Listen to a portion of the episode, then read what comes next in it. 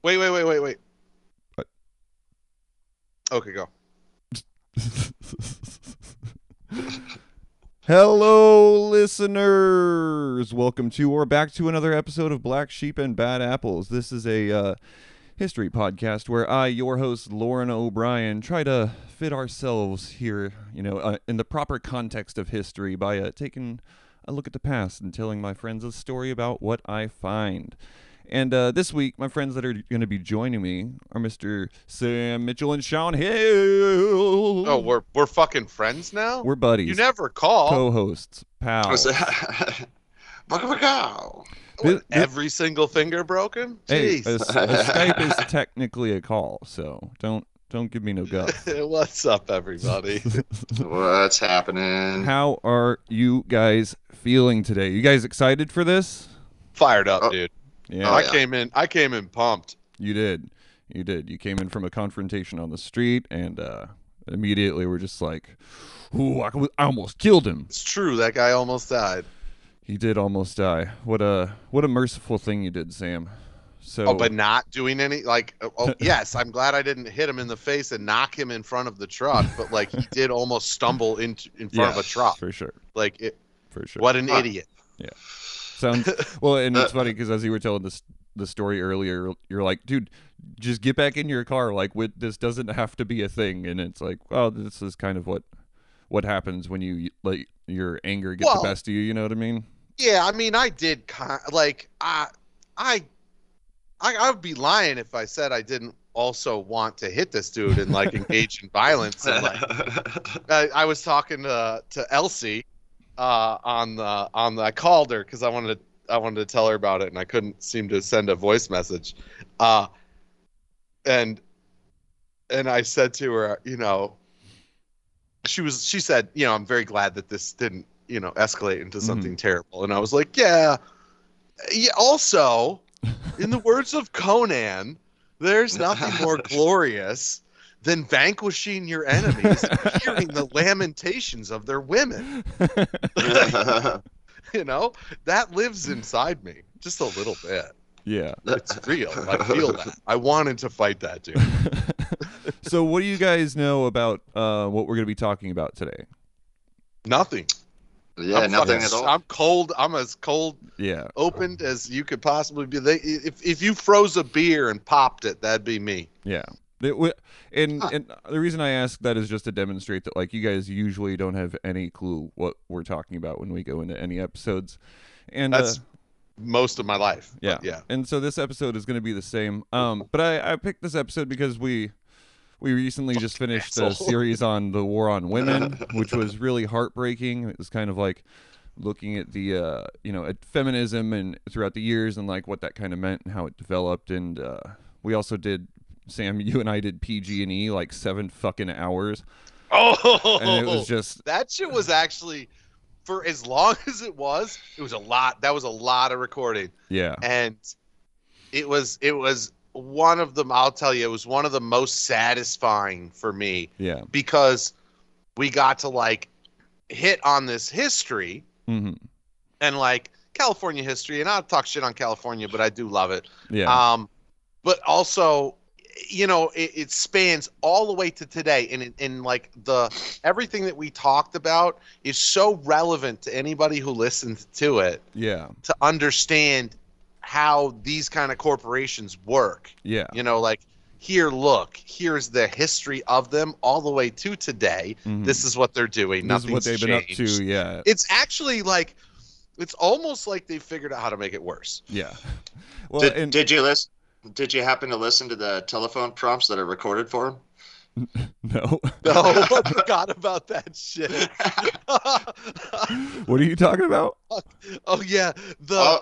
the Hmong Oh. translation and stuff, right? Yeah, you know Oh, how you can when you call up, they're like press two for Spanish, press Yeah. three for whatever. Well, press whatever for Hmong was all recorded here at the studio Oh, nice. Yeah, I remember. for like that. for like a couple of years. what was Fuck the name yeah. of that company? Uh, the World Translation Center. World Translation Center. That's it. Yeah. Yeah. yeah, that was that was my big contract was PG. Yeah. And Big so, shout out to World shout out to Translation PG. Center. And uh, So- we've got one of your contractors here. Yeah. Yeah. Uh, surprise interview. Shawn, could you tell me why you no? um, but yeah, since What was your experience? since we've been doing a lot of like kind of more heartbreaking episodes of recently, I decided to um, I s- decided to do something just a little bit lighter um, and and a little bit funnier than those previous episodes. Um, and this episode does get a little distressing at some points. So like, Did you- did you- Did you pick a, a lighter topic because Sam and I are both on the episode together? Uh, not necessarily. That's funny because I told Elsie I was like, I don't know, it might be some real fuckery if he's got me and Shawn on here together. like it could be, it could be like really evil shit that like no one would ever argue the case of. yeah. Well, we'll we'll see what you guys think. Fucker. and as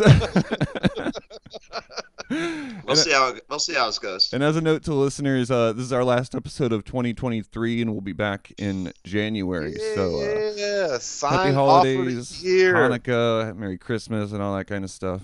Um, No, yeah, just, just happy light in the darkness. happy That's light all it needs to in the be. darkness. It's all it ever is. It's all it's ever been. Yeah, we, we could discuss like my theory on what uh, the Christmas time feast um, festival time is supposed to be, but we'll do that another day. Don't go insane and kill your neighbors. Yeah. Let's party together and share a meal. Let's just get drunk and yeah, whatever.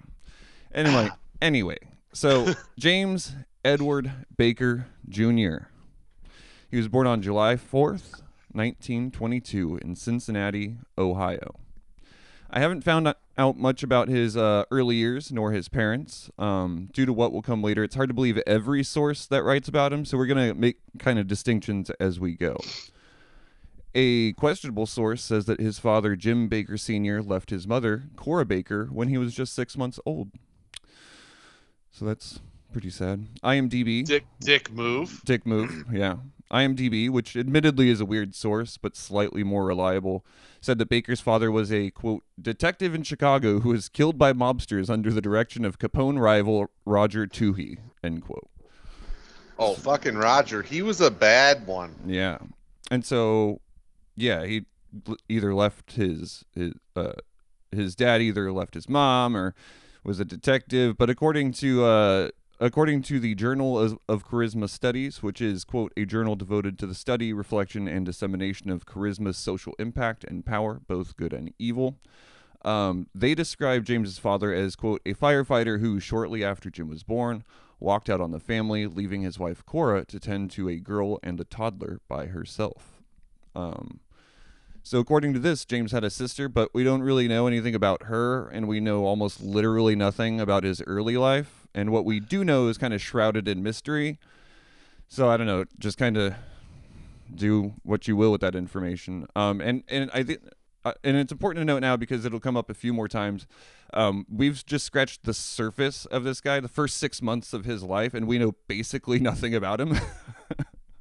That, that's true. Yeah. But we're That's yeah. That's minutes into the podcast. yeah, I and need a lot more context here before I can say, fuck this dude. yeah. Well, and all that to say is this. but I'm assuming that's where it's going. yeah, Not yeah. taking place in any bets, but like he's got too many words in his name already for him to be an okay dude. You know, it's like He's a bit- everybody who's assassinated a president's got three names. Yeah, yeah, for, for sure, sure. for sure. Well, and I bring know? I bring all this up to say that this man's life was fucking like it starts crazy and it's gonna fucking end crazy. So again, just kind of strap yourself in. Okay. In, a, in 1929, at age seven, the, the Great Depression set in, which, despite its name, wasn't really that good for anyone. Um, and so he had to go to work to help his mother, and uh, he discovered that you know James had great athletic abil- ability. Um, several sources noted, "quote." At age 12, he was named America's strongest boy. End quote. Okay. Was this dude white? yes, of course he was. Okay. Just, what year was it? Uh, this is uh, at nine, 1929 at age seven, so five years after that. That checks out. yeah, uh, Amer- America's strongest boy, James Uh-huh. uh, James Edward And then, Baker like, Jr. How many years later was uh um was it Jesse Jackson? Is that the name of the runner that beat the the Nazis Oh, I'm guy at the Olympics? yeah. I don't I don't know his name. Uh, I'll I'll I'll look it up. Yeah. So uh, during James's youth, he became fascinated. he became fascinated with nutrition, probably because of the whole kind of Great Depression thing. Um, this passion for nutrition was was cultivated in him by a mentor and father figure to him, a guy named Paul Bragg. Do you guys know who that is? Brett, like the Bragg sauce. Uh, yeah, sort of. Like if if you've ever bought like apple cider vinegar or nutritional Yeah, yeah, Bra- yeast, Brags. Yeah, Yeah. Brags. Bragg. Well, uh, you've Okay. yeah that you've bought a bragg product um and we're gonna Oh, get back cool. to we're gonna get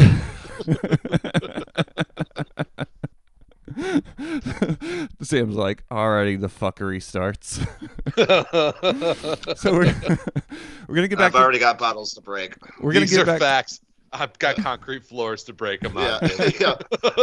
we're gonna get back to James in a second because you know he is our focus for today. But one of his mentors, Bragg, um, he needs to be described to really understand the influence he had on James and the, I don't know, the cultural. Are we gonna scene. find out that Bragg was a bad guy? See, Bragg, Bragg was a bit of a liar. Turns later, out. later in life, he would claim to have all sorts of scientific and med- medical degrees, of which he had none. He would also inexplicably lie about his birthday, specifically his birth year. Um, and he was an early health influencer, and he was a grifter. This ar- all checks out because all that shit looks so much like snake oil. yeah, yeah. They, they literally just banned Uh, snake oil, and we're like, all right, but you can do uh, essential oils. We'll call it. We're, we're cool with that.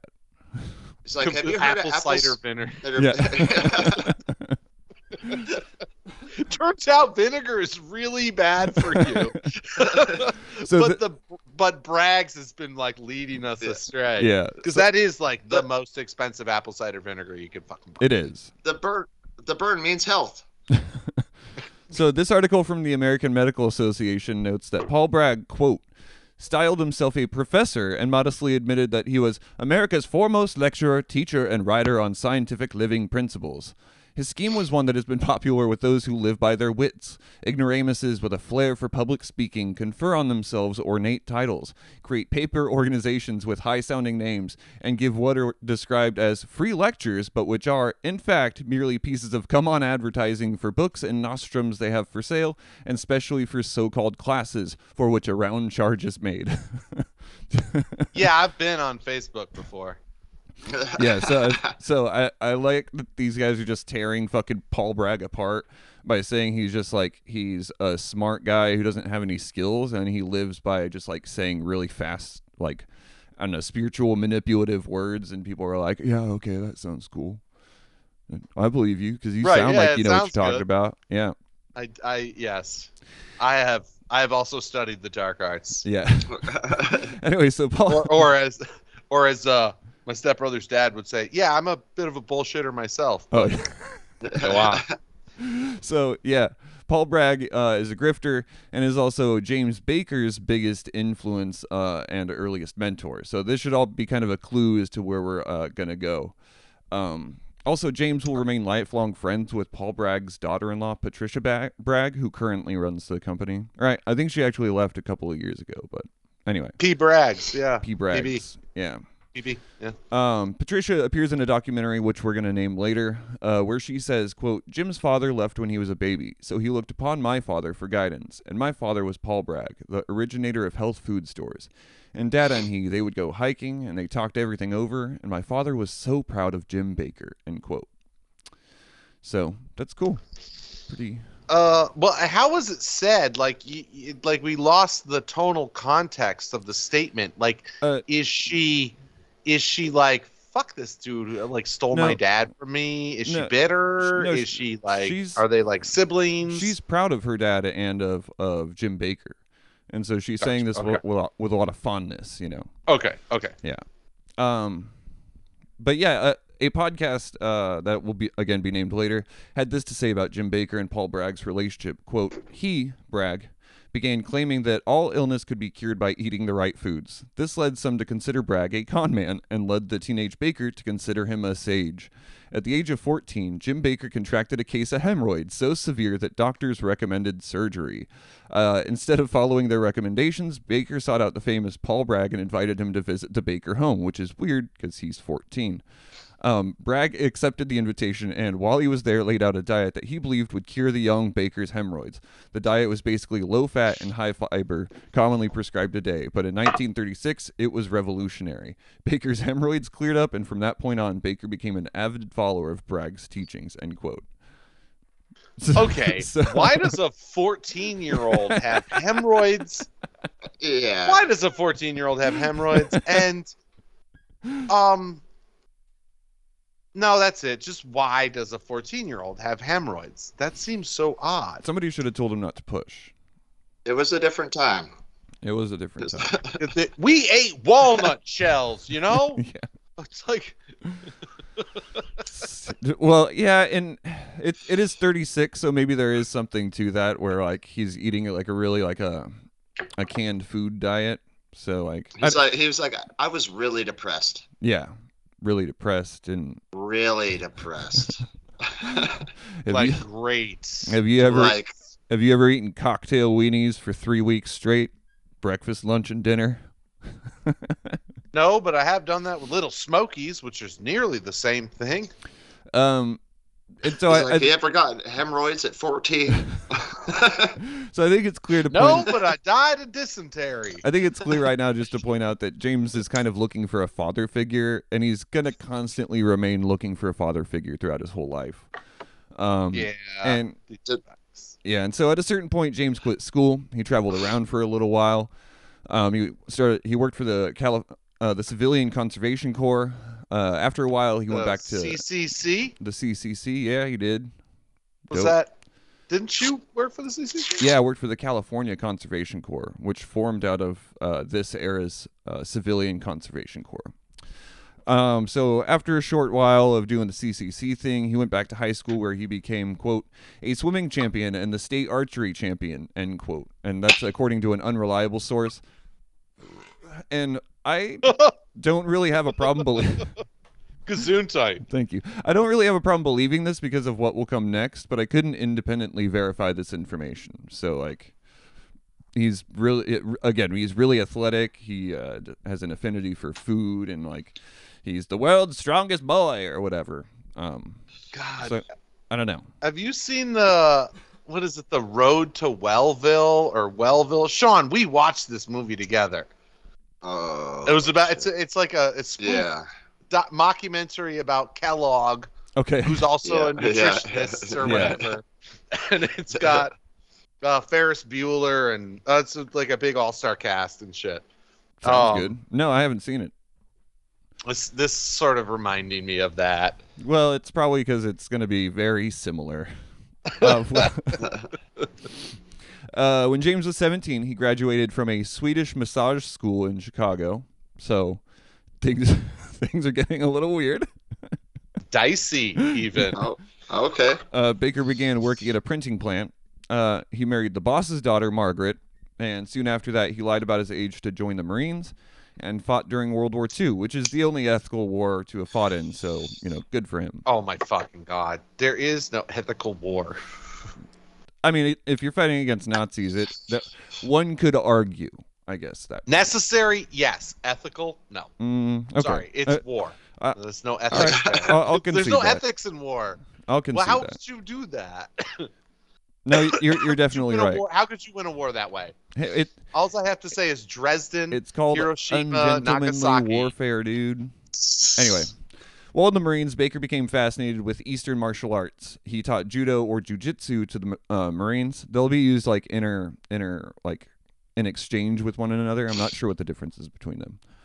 Um, one day, uh, while in the Marines, Jim punched his commanding officer during a disagreement. The officer punched him by, uh, punished him rather, by placing him in the brig, according to that podcast. Quote, on January 29th, 1943, in what became known as the Battle of Rennell, Baker's ship was bombed by Japanese fighter planes, and Baker was released from the brig to abandon ship.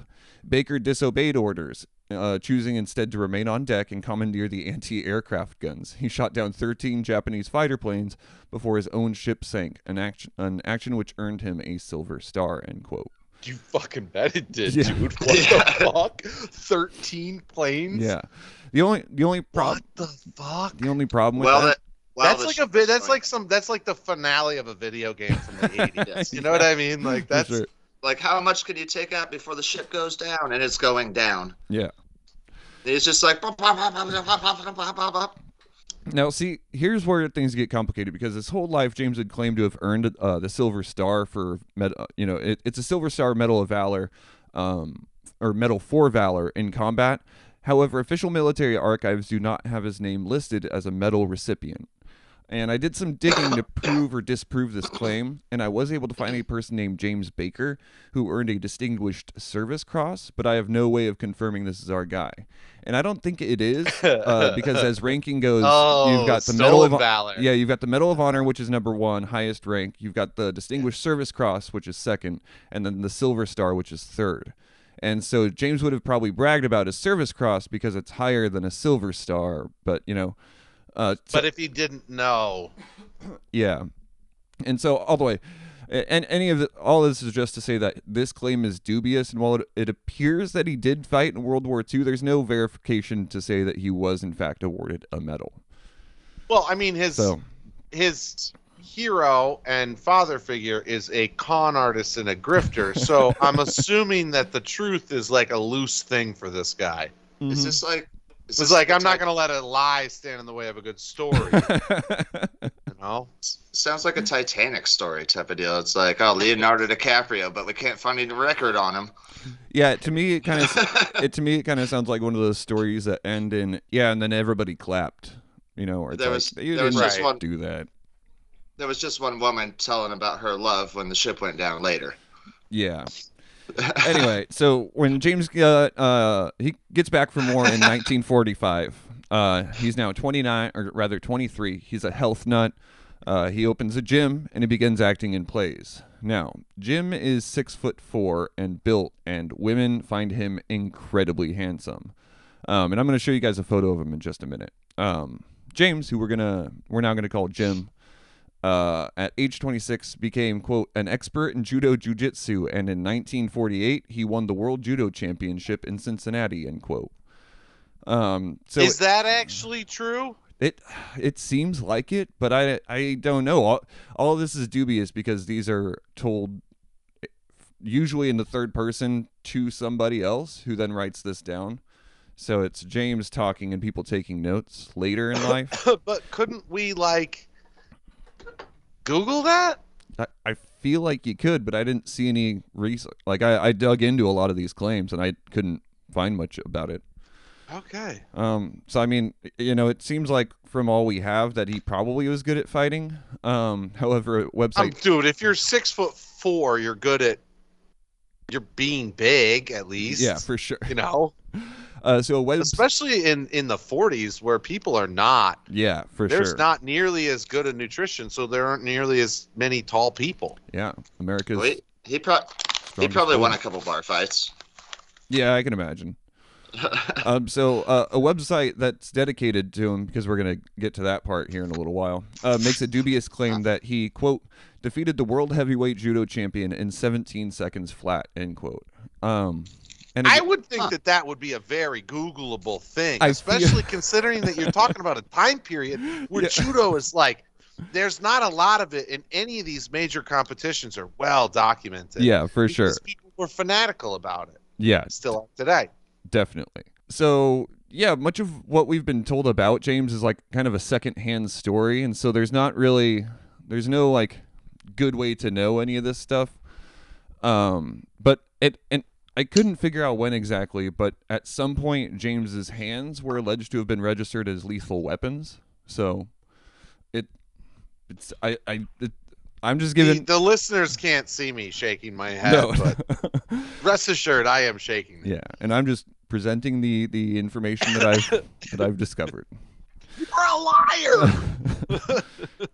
Uh, sometime in the ni- early 1950s, uh, it's believed 1951, filled with wanderlust, Jim abandoned his first wife, Margaret, and their child to find a mo- more lucrative career. He was going to ride his motorcycle to Hollywood and become a star, baby.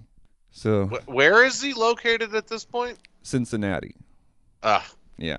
Did did this person change his name to Bruce Lee? yeah.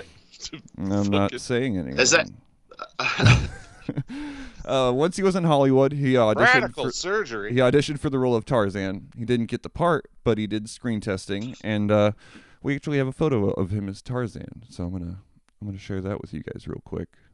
Do it. Fucking do it. Start sharing that bad boy. Huh. Can you see it? Oh yeah. Yeah. Yeah, I can there, zoom in. there he is. I can zoom in a little He's bit He's a big dude. He, Yeah. he he needs he needs to do some leg work though. Yeah. Look at got- those chicken thighs. Jesus Christ. Just a little little baby, little baby legs. Well, like it's just weird because he's got that cat. He's got the the calf muscles there, but there's no thigh muscle. Yeah. What's up with that guy? You need to do like some squats. He's dead now, isn't he? Uh, yeah, definitely. does. Okay, so you can hear me. You can hear me. I hope you're doing squats in heaven, sir. So he uh, he was also described as a wannabe stuntman, probably because he wasn't good at it. Um, what he was good at though was marrying ladies. Um, Huh. so you know, d- this is the time where it's like kind of the rise and peak of the hippie movement, and James, now almost thirty, is in the middle of uh, middle of L.A. Which, if you know anything about LA and hippies, hippie movements, health food stores, spiritual gimmicks, fraudsters, and where to find the newest trends in healthy living, LA is the right place to be. It's been called frequently the cult capital of the world. that is big facts, man. Makes sense too because everybody there is that so many people are there just with nothing, looking for something, exactly. right? You know what I mean? They're like they're looking and they're desperate Mm, because you know they don't have a safety net. yeah. They rode they rode their motorcycle. Yep. Now they're doing Swedish massages behind the fucking Capitol Records. So, uh, sometime after his attempt at becoming a star, um, James got married to his second wife, uh, Elaine. Uh, together, uh, together they kind of got into studying religion, spiritualism, and esotericism. Later in that year, in uh, 1951, James became James became a Vedantic monk for a time, and he and Elaine made leather goods in in a shop in their house in Topanga Canyon.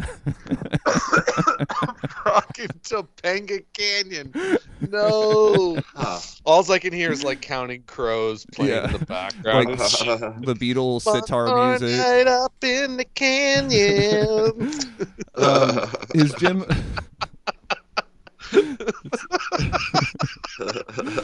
So his gym eventually failed, so he did what any hippie living in the 1950s LA would do. Uh, he opened up a sandal shop. Uh, he This makes Yeah. total sense. Hold on, I Yeah, yeah. recline this leather chair. he also began hanging out with the Nature Boys, which were a loose confederation of nat- uh, vegetarian naturalist hippies who lived semi-nomadic lifestyles and lived according to nature's laws. The Nature Boys. All I can think of is that fucking wrestler, the Nature Boy. What was? Woo, Ric Flair. Is Oh, yeah, Ric Flair, yeah, yeah, that- I don't even uh, wrestling. Jim was influenced. Uh, Jim was influenced by from Atlas Obscura quote the Eurocentric strain centered around uh, Naturmenschen or Nature Boys. The latter grew out of a German romantic movement of the 1890s, uh, centered around the idea of Lebensreform, which is life reform, uh, which involved living outside societal conventions by foraging, sleeping nude in the woods, and staying vegetarian. End quote. Oh my god, it's such a cycle. Ah. Uh, So James is. I mean, know, they weren't wrong. That shit is nice. it's Like, lovely, absolutely. Yeah, and there's nothing, there's absolutely nothing wrong with being like mindful of your environment and you know mindful of like what you're eating and like you know sleeping in the this- woods is good for you, I think. And I don't know. that and so the Nature Boys were made roughly how long after the Great Depression? Uh, the Nature Boys start in they they start in Germany in like the 1890s, and so he's So, discovering yeah. them in L.A. Okay. Yeah, in like the 50s. Um, so this is cool. He's like he's exploring meditation and all this new age enlightenment stuff. Uh, you know, he, he is slash was a Vedantic monk. He's on the path to this oneness. You know, uh, you know he's kind of centering himself and you know learning about plants and nature and shit. And by all indications, everything's going good, right? Uh, do you guys? Free love. Do you guys Free felt, love, hippie. Have you guys felt any of this spiritual oneness in your life? Yeah, man. I've eaten acid before. Yeah. Good. Uh, well, in 1955, I think James responds to it maybe differently than the rest of us does because in 1955, you know, James, a bona fide psychedelic spiritualist, he uh, he kills a guy. Uh, a podcast says James got well, Namaste. yeah. a podcast say, says James got into a fight after confronting his uh, his neighbor about his neighbor's abuse of, of his pit bull. Quote, according to a police report, the neighbor You know what? This guy's in the right. Yeah, I think I think he is in the right here too. Well, let, well, let's see what you think after this quote. According to police reports, the neighbor threatened Baker with a knife. In response, Baker threw the man into a gully and struck him with a series of judo chops, killing him. You know what? this checks out. That guy deserved to die.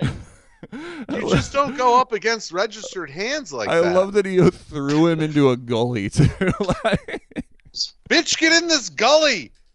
The guy guy pulled a knife on him. He just straight grabbed him, threw him in a gully, and judo chopped his life away. That's what I pictured too, like the King Kong keep in picking mind him up he- over yeah, his head and yeah. throw, throwing. But keep in mind, this guy also had to jump into the gully and then judo chopped him to death. So he not only threw the guy in it, then jumped in after him yeah, and and finished scenario. yeah. That Yeah, but like if think about it, if like if the if the side of the gully's like this, and you give the dude a good shove, he's landing Yeah. here, and then you Yeah. just casually meet him at the bottom. that's true. That's true. Yeah, like yeah. it's not like you were like blah blah blah blah blah, and then a series of backflips to get there. It's- On that Jason shit, you know. he probably just fell down the gully with the guy.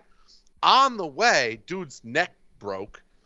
Maybe. It was completely an accident, but and he said, "I He- warned you. he, like- it was these like- hands." he punched him a bunch when they got to the bottom, yeah, which isn't hard to do because he was already dead. yeah. But, but then he was like, "Yeah, I punched him to death." Well, I think he had to do it for legality. Because if he threw a guy and broke his neck on the way down, then he just killed a guy, like whatever. but if he died from the registered weapons that are his hands, they've already acknowledged that this is a deadly weapon that can kill you. And he was like, I got to do this to get out of court. yeah. I, I think Well, I I judo chopped him honestly to think death. it would go better the other way if you were like, I pulled a knife, I shoved him, I fell down and broke his neck." Yeah. I Yep. That uh, that's how I didn't think it would want work. him to die. Well, and ultimately that's irrelevant because uh, he kills the guy over the argument about the dog, and the courts the, and the, the courts acquit him. The courts acquit him. They're just like, eh, that guy had it coming, which is cool, I guess. So James just kind of gets away with it. Man, the '60s. What? What? This was. This is This was 55. California? Yeah, this is L.A. and- Yeah, Yeah, all right. it's pretty woke for 55 actually, being like, well, no, yeah, you were abusing the shit out of pretty your wild dog. west. It's pretty wild west for 55. Yeah. me. Yeah, I don't know how like, I feel about it. Yeah, I don't know. He had a knife. Yeah. Pony. I don't know. Anyway, at some point he began cheating on Elaine, and uh, he j- did so so many times that he himself lost count. Um, also, at some point, she had had three kids with Jim. So just to to keep our tally going, Jim has four children so far. Um, Cool, cool, cool, cool, cool, cool, cool. Good. It's like, I could just kill a man. so the sandal after that the sandal shop fell apart which it was always going to um, but by that time he was somehow able to open three restaurants in 1957 so, uh, so two years after he kills a dude opens three restaurants uh, the Aware Inn and Old Re- uh, Old World rather were located in Hollywood, and Discovery Inn was located in Topanga. Um, they were all This guy is doing crimes. There's no fucking way. There's no way this dude isn't selling drugs. I don't give a fuck. We're- This guy's a pot dealer, isn't he? We're gonna get to to that here in a like literally just a second. he Um, totally is. um, so what's amazing is all these businesses were incredibly successful. He was able to afford to, uh, to open these new restaurants by, according to Jim, robbing banks. he is alleged There to have robbed. Sam's choking on his joint. Very much so doing crimes. Sam, you just had to wait two sentences, and we would have gotten to the crimes. Well, I, you know what? I'm so glad I guessed first. yeah, you you really nailed it on its head. Well, maybe uh, because you know he's alleged he's he's alleged to have robbed, depending upon the source, two to eleven banks. There is, however, zero evidence of this. So, like, That also checks out. yeah, yeah, there should there should be zero evidence. yeah, So, If you're gonna open, but if you're gonna correct me- open restaurants. yeah, if, yeah, definitely. If you're gonna rob banks, you got to be good not- at it.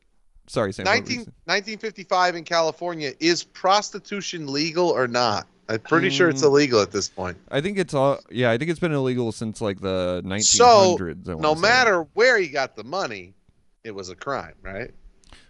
Probably. I don't. I don't know. Swedish massages behind Capitol Records. Oh, I It see was- what you're saying. That's- really good at dating women and and marriages and all that stuff. Yeah, I thought you were. I thought you were implying that he was pimping, and I was like actually no, pimping. more of gigolo action. Yeah, yeah, that makes much more sense. Those skinny legs speak gigolo to me. Yeah, definitely. yeah. So the the claims about the bank robberies come from a second hand. Uh, they come from second hand stories, and they were allegedly told to his followers. Um, which I I'm with you. I don't think he actually robbed. Followers. Jesus. We're gonna get into that here in a little while. Yeah, I, I have a feeling we're gonna get into that, quote unquote. It's gonna be said a lot more when this episode is done. Anyway, I don't think he robbed banks. I think kind of like you, Sam, that he probably was like selling drugs or something. yeah. Anyway, despite what the actual truth is, I am sure he'd been drinking before this point, but this is where he starts to drink like really heavily. And uh, anyway, Jim kills another guy. Uh, the cocaine and the whiskey. so- I just I'm gonna wait. I'm not gonna make any guesses. I'm hoping it's another dog related murder. In early 1963, Jim starts sleeping with a Hollywood TV actress named Jean Ingram. Now, this normally wouldn't be anything. I know that name. Yeah, this normally wouldn't be anything noteworthy, but Jean Ingram was married to uh, not Jim. Uh, her husband Yeah. was, a, was a wealthy hotel guy and construction dude, business type. Um, this is from IMDb. Quote, on January 20, uh, 29th, I think he's got a thing for Januaries, by the way. I think he killed the. Anyway, on January 29th, 1963, the jealous Ingram, the husband, came came with a gun to Baker's Sunset Strip apartment, which was over a restaurant he ran at the time, the Aware Inn. A fight ensued, and Baker killed Ingram with two jujitsu chops to the neck and a bullet to the head. Ju- in July, 19, He broke his neck, then he shot him in the head. he No, shot no, him- no, no.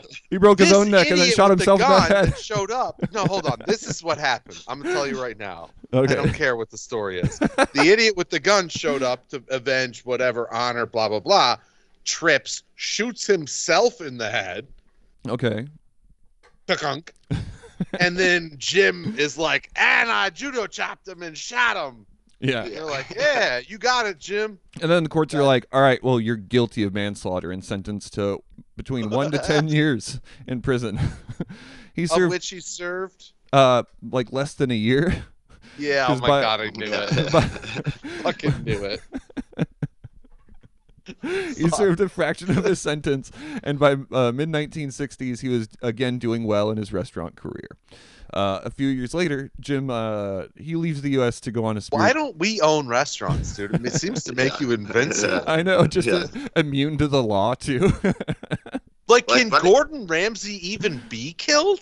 Probably not. As not legally. He's Or- such an asshole, and he's still alive. You gotta wonder. Maybe it's only through food poisoning. He's like some assassin, four in the chest, and Ramsay's just like, Just nibbling on the bullet. like he's like, yeah, he's like, this bullet is like, you know, and he has some. This bullet is say about- undercooked.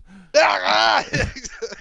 It's only His- his chef 44 grains outfit is instead of made of Kevlar. yeah. Yeah, fuck. It's just, it's just all Kevlar, everything. It just His heart seems to be made of Kevlar. Yeah, that sounds anyway, right. back to That the story. right. sorry, sorry. So a few years later, you know, after killing a guy, uh, Jim leaves the U.S. to go uh, kind of spiritually exploring, and this leads Baker to Samoa. from that podcast uh, mentioned previously, and I'm going to name it here in just a little bit. So hold on to your pants. Uh, quote In 1966, at age 43, he decided to fly to Samoa to find himself.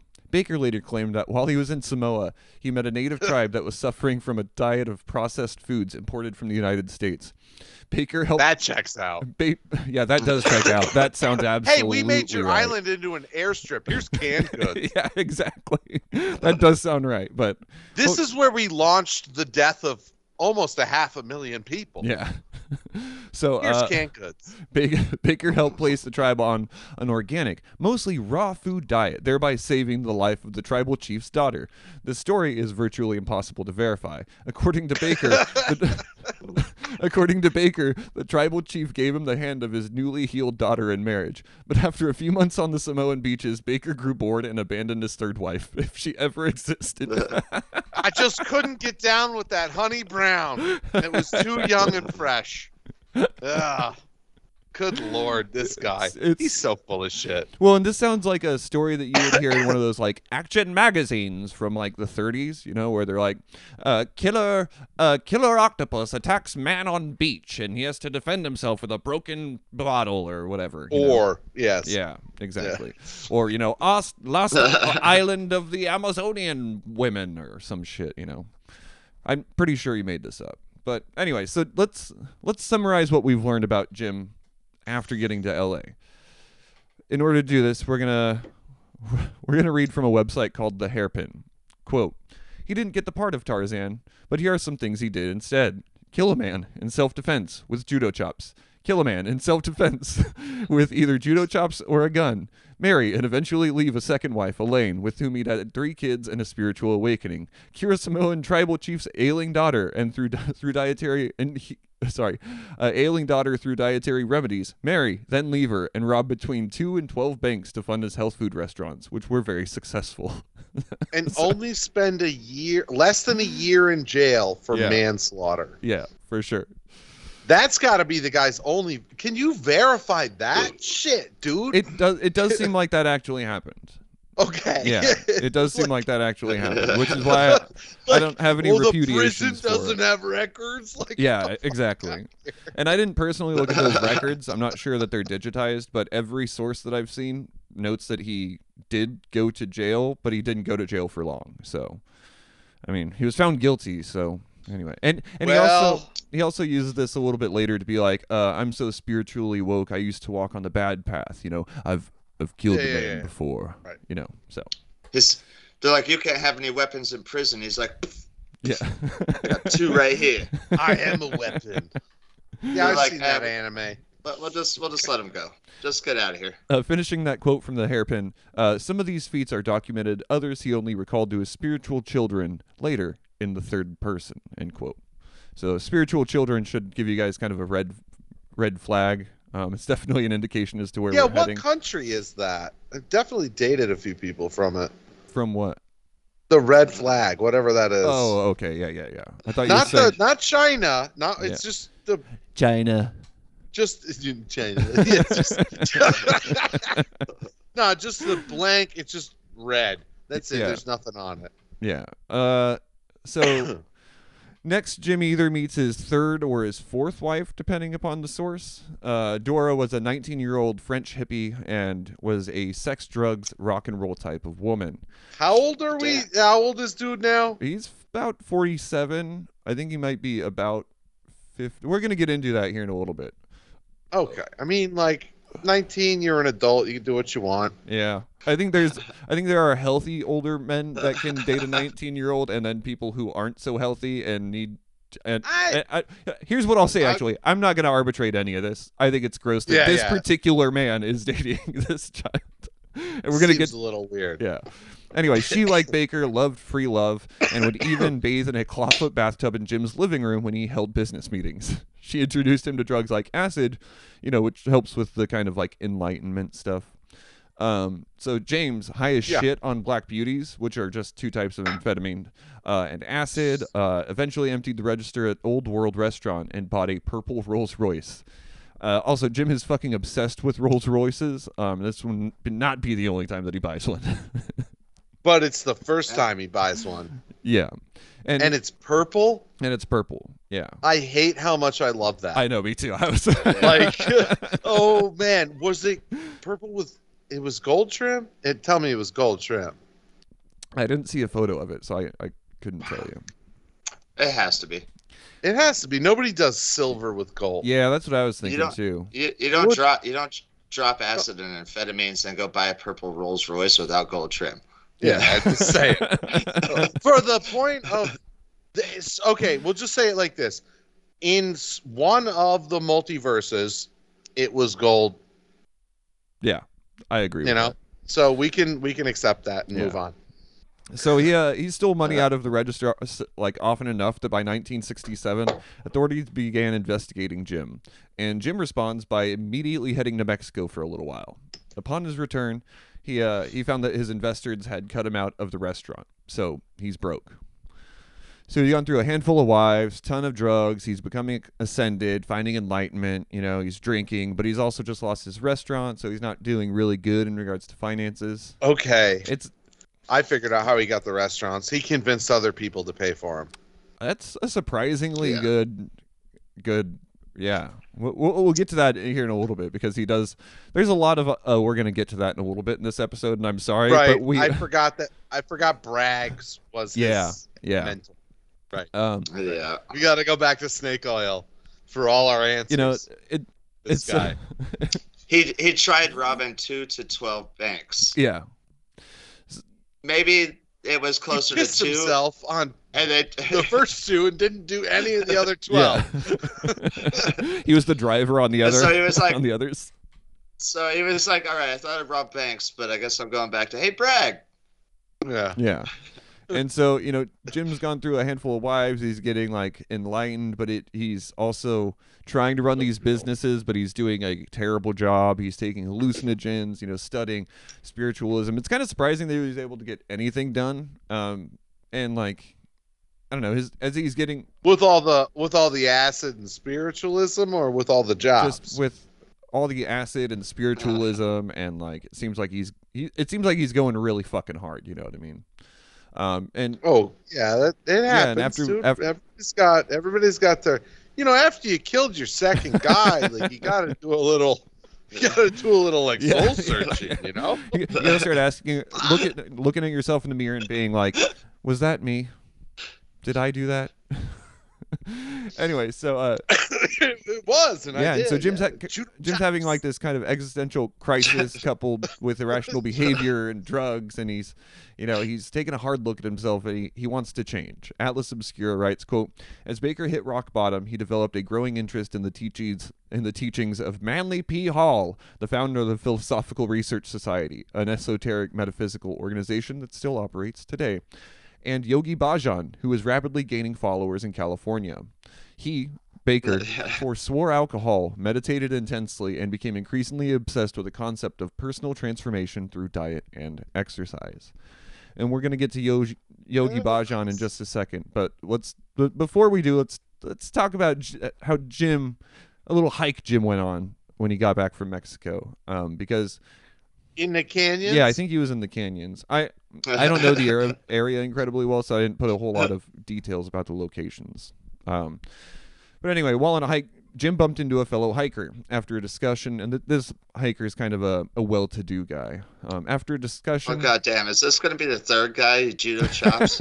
Oh my Oh, just- god, dude! Just a random goddamn hiker. uh, I I fucking kicked him off the canyon and flew down to the bottom and met him with a judo chop, and that's how he died. after a discussion, they Shouldn't came, have attacked me with that knife. it came at after me. a discussion showed, He was wielding. No, dude, you're not. You're not getting started yet, buddy. He was oh, wielding Yeah. two was gonna say- bulls like nunchucks. It was Yeah. terrible. he threatened me with them. The first guy was a knife. Second guy was a gun. So I'm like, what's the third thing here? He's gonna be like, well, he had a Okay. hand. He had a hand grenade, so I had to judo chop him. I put it in his Yeah. butt, and that's how he died. Put it in his butt. He blew up, and then I judo chopped him to death. After a discussion showed that they had similar interests, Baker regaled the man with the stories of the newly discovered te- secret teachings of Jesus Christ. New, dubious transla- translations of Hidden Secrets of the Vatican showed Jesus preached vegetarianism. Baker was so convincing that that hiker gave Baker $35,000, which is a quarter of a million dollars in today money, to open a restaurant. The restaurant would open with recipes based on the secret vegetarian teachings of Jesus Christ. Okay, so if I was I was correct. You're- he just convinced people. Yeah. He just convinces people to give him You're money. at least in part. oh correct, my yes. god! He threatened him with Okay, a judo so- chop. Yeah. He was like, "You better pay me to open my restaurant, or I Gonna will. open this vegan restaurant. I've killed two people with my hands already." All right, so we're gonna take a short little break, and when we get back, the story is actually ah! gonna begin. what the fuck? No, turn it off. Turn it off.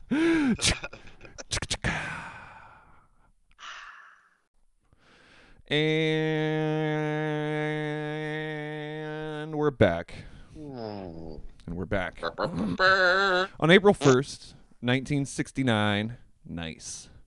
Baker opens the Source restaurant on the Sunset Strip. It was the uh, it was one of the first health food restaurants which served basically uncooked meals from Ranker. Quote, the restaurant was years ahead of its time and served a stringent vegetarian health menu. At the time, the idea of a meatless restaurant blew people's minds, and they loved it. Customers overlooked the restaurant's claims that its menu was based on the dietary wisdom found in the teachings of Jesus Christ as revealed through the Essene Gospel of Peace, end quote. So he, he Yeah, Huh. people were like, "Cool, dude. Because the yeah. I like If you know- salads. That's why I'm here." well, if you never read the back of the Bible, it's got a recipe book in there.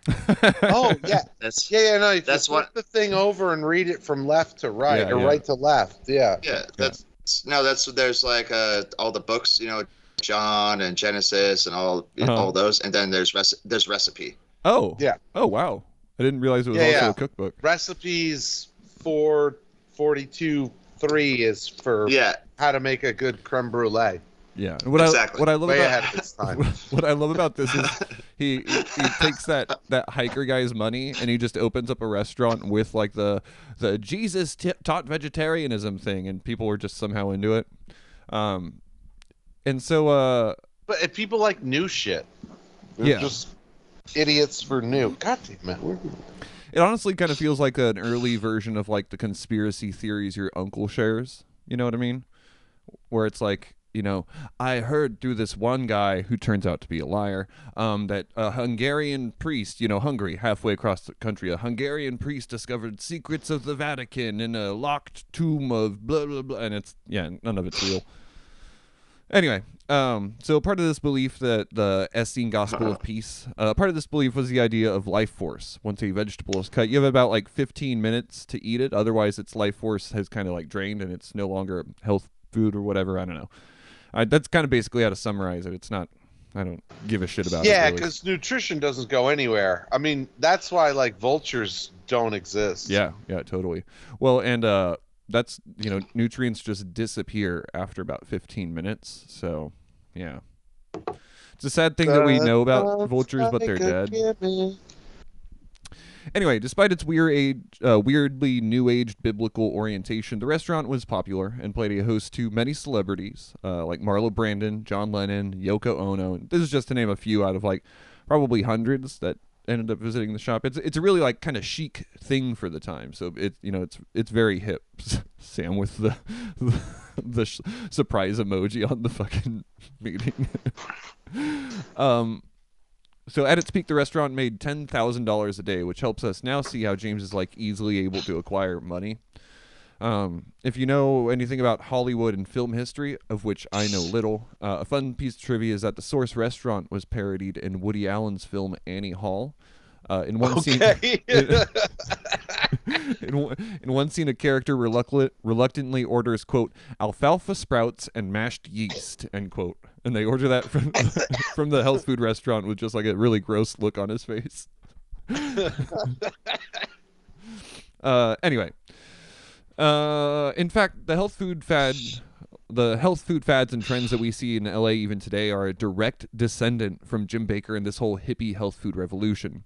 Jonathan Kauffman, who wrote a book called Hippie Food, says, quote, there was a direct, direct line between health food and LA from the 1960s and 70s to what the Source family was going to do uh, to the Goop era clean movement, uh, clean food movement.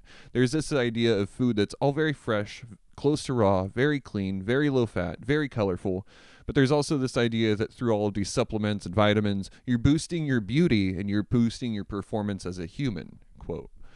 Um, so that's cool. Huh. Like the grift has literally been the same since this era.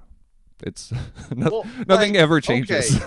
but but we do know that eating like fresh, clean food is in fact good for you. It i- yes, I. I there's just like there's like this so we all know that's true that's pretty easy to achieve yeah. that's not like terribly difficult and it doesn't make anybody any money yeah. what makes people money is that little extra It's usually the that new thing, little you know. whatever. It's, it's Yeah, the like, shea oh, butter, you know, or the 15 minutes you know the the the, the, the vegetables were harvested less than 15 minutes before we cooked them for you and that's why they cost $900 a plate exactly. exactly. I recently And- saw that. and it's way healthier I recently, way, way, way, way, way healthier. I recently saw that nine hundred dollars healthier. there. Gwyneth Paltrow's Goop company released their like their uh, holiday magazine or whatever, and there was some like gold leafed like bedspread. Some I, I don't know. It was like maybe a bathtub or I don't know. It was something really stupid and and kind of like um tchotchke esque. But she was selling like this like gold plated something or another for like thirty thousand dollars when it was probably more like five thousand dollars. And anyway, all this to say is that like a lot of these are just like as we talked about in the very beginning of the episode. A lot of these are just health food uh, lectures that are actually just like pitches to buy my product, you know. And so it's yeah, it's uh, and I guess all that to say is that there's nothing wrong with healthy eating. It's people that use it as a gimmick that are kind of turning it Oh yeah, exactly. yeah. Anyway, so Dora, Jim's wife, uh, she didn't want to run a business. Uh, so she heads back to France where she gets illegally married. And this this wasn't really that big of a deal because while she was temporarily gone, Baker married a young Sufi woman named Mila. Um, Obviously. yeah, obviously. Obviously, all of this happened exactly like that. Go on. this wouldn't last long though, because when Dora came back from France, Yeah, Mila was naturally. pissed and annulled her, ba- her marriage with Baker. When Dora's French husband learned of Baker, he also got their marriage annulled. Then Dora and Baker were left with each other and were divorced shortly thereafter. And that is the story of Jesus. Yep. Uh, Baker always accused Dora of having abandoned him, and now alone and heartbroken, wandering, Baker ran into another father figure, Yogi Bhajan. Shortly after the Source restaurant opens, Jim begins practicing spiritual yoga. Jim meets up with a Sikh spiritual leader named Yogi Bhajan. Yogi Bhajan was a quote shifty customs shifty customs agent turned Kundalini Kundalini yoga teacher end quote, who came to California to teach meditation and shit like yeah, that. naturally. Good, Oh good man. change of course. Oh god. Oh, Yeah. it's so good. When I read that shifty Tell shifty customs agent, I was like, what the fuck? Rumba. Namaste. Anyway, Jim becomes a devotee and begins studying under uh, Yogi Bhajan's tutelage. Uh, Yogi Bhajan eventually created the Happy, Healthy, Holy Studios, which call themselves 3HO, and teach uh, Kundalini Yoga, and they still do this today. By the way, have either of you ever drank uh, Yogi brand tea? Oh fuck Uh, yeah, I have totally. I see it. Have You, you know Sam? where it always is is like those like I don't want to call them nice hotels, but they ain't Motel Six, and Yeah. they're definitely not whatever hotel Shawn was staying at the other night. um, Shawn, have you ever had Yogi branded tea? but that's Yeah, like yeah, I- I the brand know of the name. tea that's like in the the yeah, yeah. the decent hotel like breakfast nook. Yeah, totally. yeah, yeah. You see it in the grocery store and Yeah, stuff. Shawn. So you've had some? Yeah, yeah. Yeah. Okay. Well, if you've ever bought Yogi brand tea, you've bought a product produced by Yogi Bhajan. so this is our second grifter who's teaching uh, enlightenment and also selling products that we've run into so far.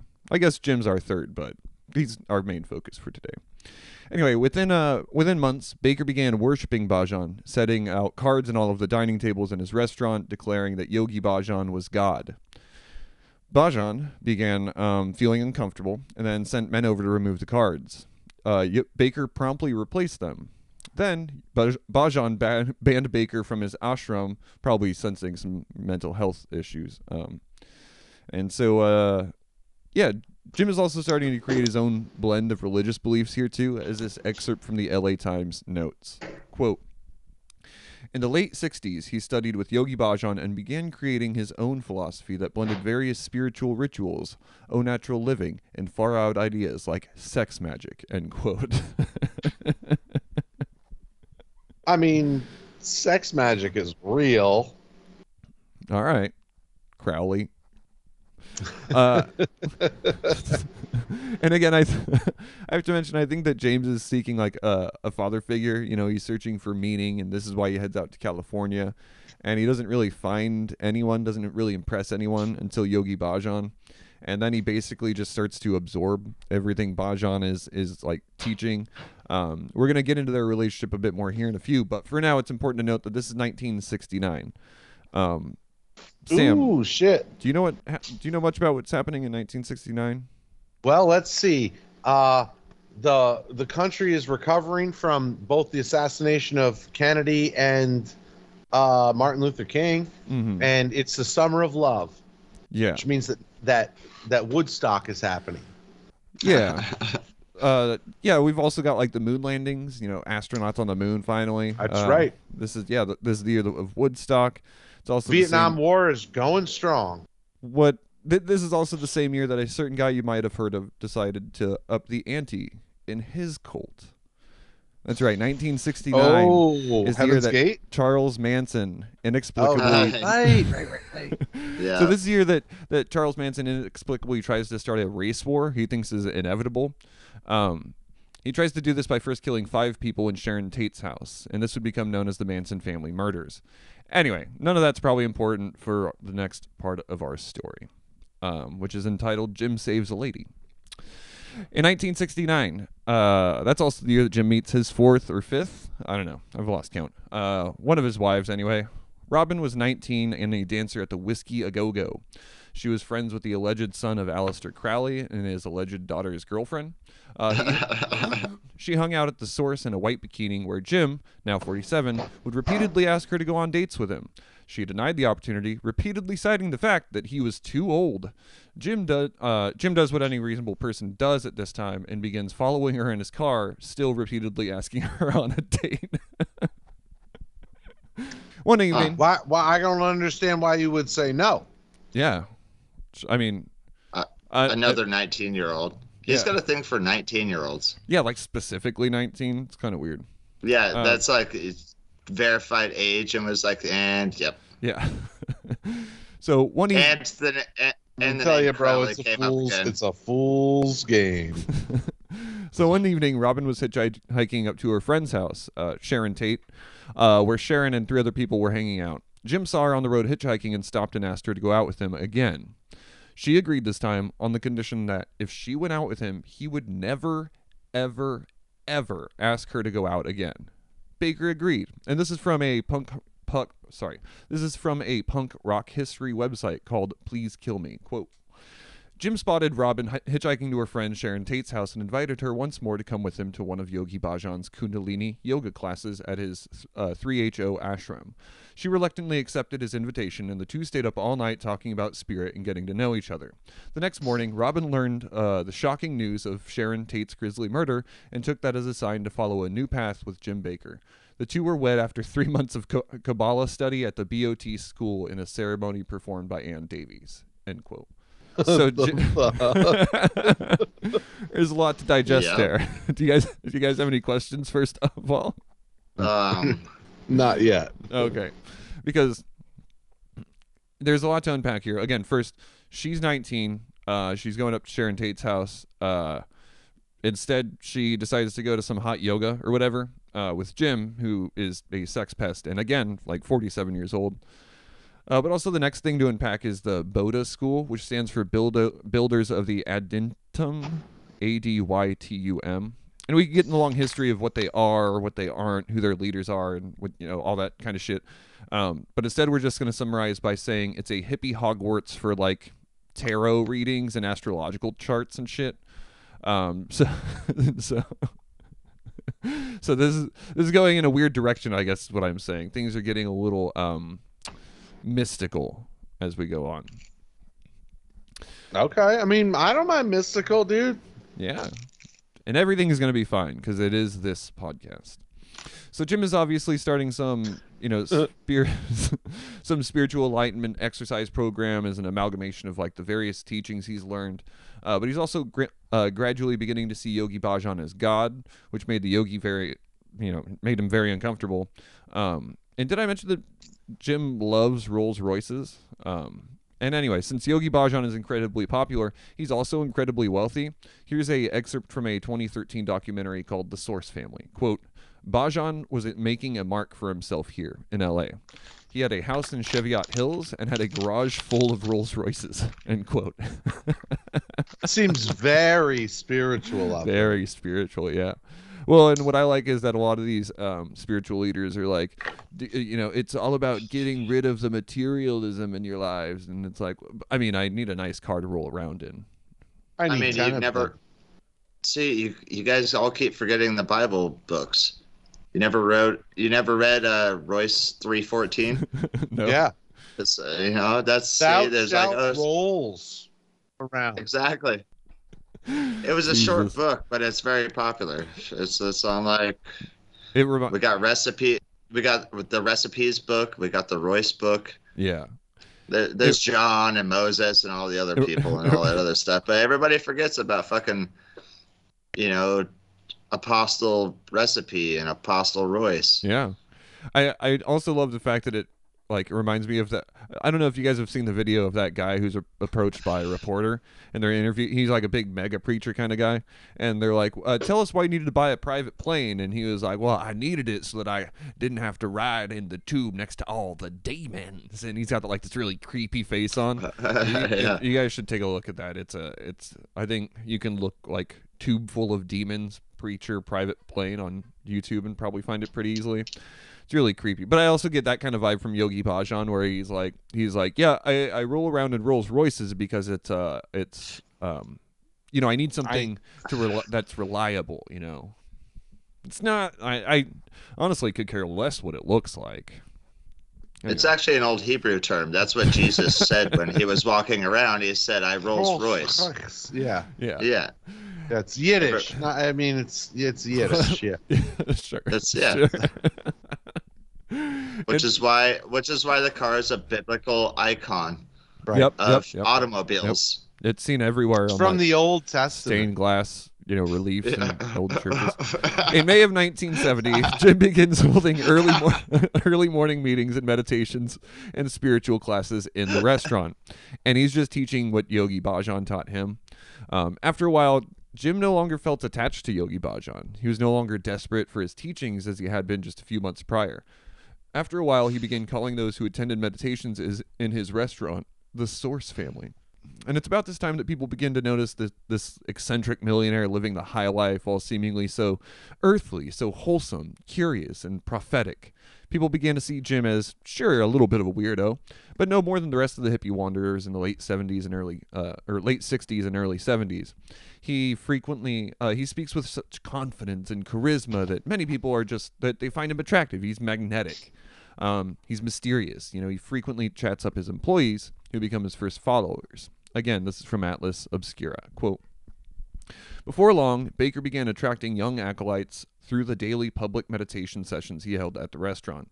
As teenagers, feeling disenfranchised by the war in Vietnam and betrayed by their parents' generation, left their homes in droves, the source uh, offered them refuge and an, and an alternative path. They came for the salads and spiritual guidance and stayed for the cult. End quote. So in the- That's how it always works. Yep. Yeah, That- that- Salad's a gateway drug. That's, uh, That's why I never eat them. So I only eat pop- raw meat. raw meat for me. you know, and and so in the fall of 1970, the cult began to grow almost independently of Jim, but it began to grow around him, and he begins to to see that his followers weren't coming to learn. They weren't coming to learn Bhajan's teachings. They were coming to learn from Baker, and it, he was coming on this idea that like I don't know, maybe Bhajan wasn't the earthly spiritual father, but like maybe maybe oh, I'm like the spiritual father, you know. and it- of course you are. and it wasn't until a trip to India that he would come to embrace that. In the Source family documentary, Nick Davies, a writer and social historian, describes the Source family as the image of the 70s hippie culture slash cult. Quote, if you wanted to create an archetype of the ultimate early 70s Southern California spiritual cult, you could do no better than the Source family. Yeah, the Source family. I know that. Yeah. That. Here we that are, baby. name, I- yeah, Here we we, got are. there. And so- Full circle. Where's Daisy? If we're like culting, where's Daisy? yeah, he. I, is this guy? Uh, oh, okay. I'm just like, does he change his name later? He does. We're gonna get to that here in a minute. Okay, I'm not gonna say it, but I got an idea here. That's At some, we're gonna. Yeah, get- we know well, where Eric, this is going. at I, some, I got. Is this? Uh, no, I, I'm. All right, I'm gonna wait to see the name that you're gonna reveal that he changes it to. all right. At some point in 1971, he went to India, probably because the source was on the brink of failure due to mismanagement. You know, his restaurant. Uh, in India, according to one of the unreliable sources, FatherYod.com, quote, he was traveling down the Father, what? Chode? Yod, Y-O-D. Oh, like oh, like Yod. Yod, but he pronounced it weird. Uh, quote: He was traveling down the Ganges River wearing a robe and, and a Sikh headdress. Someone on the boat asked him if he were a Hindu or a Sikh. He threw his headdress in the river and said, "Neither a uh, neither a Hindu or a Sikh will I be, for my soul is universal and free." Everyone in that boat fell at his feet and followed him for the rest of his trip in India. When he returned from that trip to the- India, This is he had finally- This is our boy. This is our guy, right? He's saying our this, guy, this yeah. is his story. yeah. Fucking dude. when he returned, How many of them did he marry? Come on, tell us. Tell us. We're gonna get to that. When he returned from that trip to, uh, from when he returned from that trip to India, he had finally realized that he himself would have to take responsibility for being the father of the age of Aquarius. This is almost certainly a lie, and it reminds me of uh, it, it, it, it was almost certainly a lie. It reminds me of that you know, and everyone clapped kind of story. Right. So, Right. so yeah, he goes to India. Um, you know, everybody's like, "Oh, you are the prophet," and they follow him for a while. And when he gets back, he realizes that he's God. Um, and you know, when he returns to L.A., he also finds this other surprise. Like, his restaurant is doing like pretty good. Um, and that's because Robin had stepped in and with the help of managers and employees alike, uh, they kind of turned the restaurant around. Um, and this is funny to me because as long as he wasn't as there, long as he- yes. Elon Musk. Yeah. That's exactly what it seems like, right? Yo, this is. Look, if you want to find really successful business people, you'll look like the guy in PG&E. mm-hmm. He knew how to. He knew how to create a thing and hand it to people Yeah. Yeah. Yeah. and collect. Yep. That's exactly what should be the that's case. that's yeah. you know what I mean. Like Yeah. that's the old landlord scheme. You know, like Yeah. just own it and collect. Yeah, and so uh anyway, uh, you know, this is where Jim becomes the earthly spiritual father, not to be confused with the heavenly spiritual father, who's God. Um, this is from the John Hopkins newsletter. Quote By 1971, he had realized that he was the father of the approaching age of Aquarius. He began teaching his religious beliefs to others and transformed himself into the spiritual leader at the Source rest uh, at the Source restaurant on the Sunset Strip. End quote. So when he returns to LA, he's uh, he's kind of disenchanted by his former instructor, and he realizes, you know, it's him who's the who's who's God. Um, and this is where he kind of rallies his source family, and he begins his personal transformation, and he starts wearing wizard clothes. Um, I'm gonna bring, I'm gonna, I'm gonna bring that image Fuck up yeah. real quick for you like the hat guys. and shit, Uh, like Gandalf. hey man, I'll, I'll show you in a second, and I want you to describe to uh to our audience what you uh what you see here because it's gonna I be got you, dog. yeah I got go. you. and start sharing But bam Oh! what the fuck? oh Bro, yeah this is like that's our it's boy like okay. So this is like It's so such a mix, Russian like- Orthodox.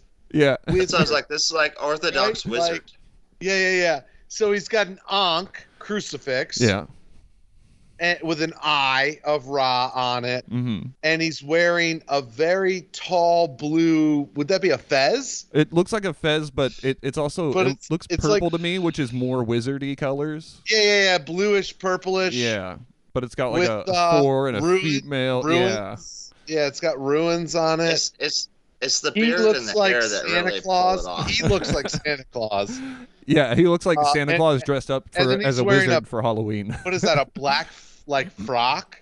Uh, I'm guessing it's g- they wore a lot of robes, which we're gonna get into here shortly, and so I assume it's just like a big yeah, a, ro- black. a robe and a, a frock are fairly. Oh, okay. So much I- the I same. guess- I guess I don't But know the difference. It's, it's A very much the like s- frock like like buttons down the front and a robe overlaps. Oh, okay. I think might be the only difference. what were you don't saying, quote- Shawn? uh, it's just very very traditional Orthodox like black garment. Yeah. I guess I'll say. yeah, And Right. that, where I'm like, I live down the street from an Orthodox church at the the main dude. Uh, like I a don't- Russian Orthodox church It was fun, dude. It's, uh, where they had the like slashes on the the crucifix and stuff. the big old stone fucking thing, this and that and stuff. Oh, yeah, but the guy, yeah. the main dude, lived like five houses down the road from me, and so he walked back and forth all the time, and it's straight black robed. like I swear he had a beard like that too. I don't know if his hair was long, but it was like long beard, black robe. Just kind of did his It thing. was and that guy. Yeah, yeah, exactly. it was that guy.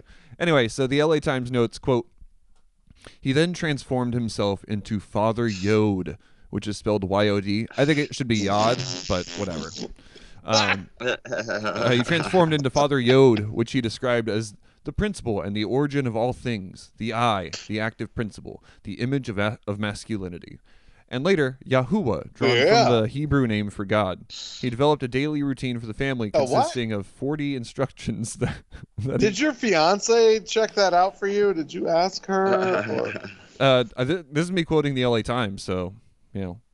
Uh, Oh, he- okay. He, developed a daily So- routine for the family consisting of 40 instructions that included chanting Yahowha throughout the day, breathing techniques, meditations, vis- visualizations, uh, kindness to strangers, and Not Yahweh. Yahowha, yeah, and uh, kindness to strangers, and a six-count inhalation of the sacred herb.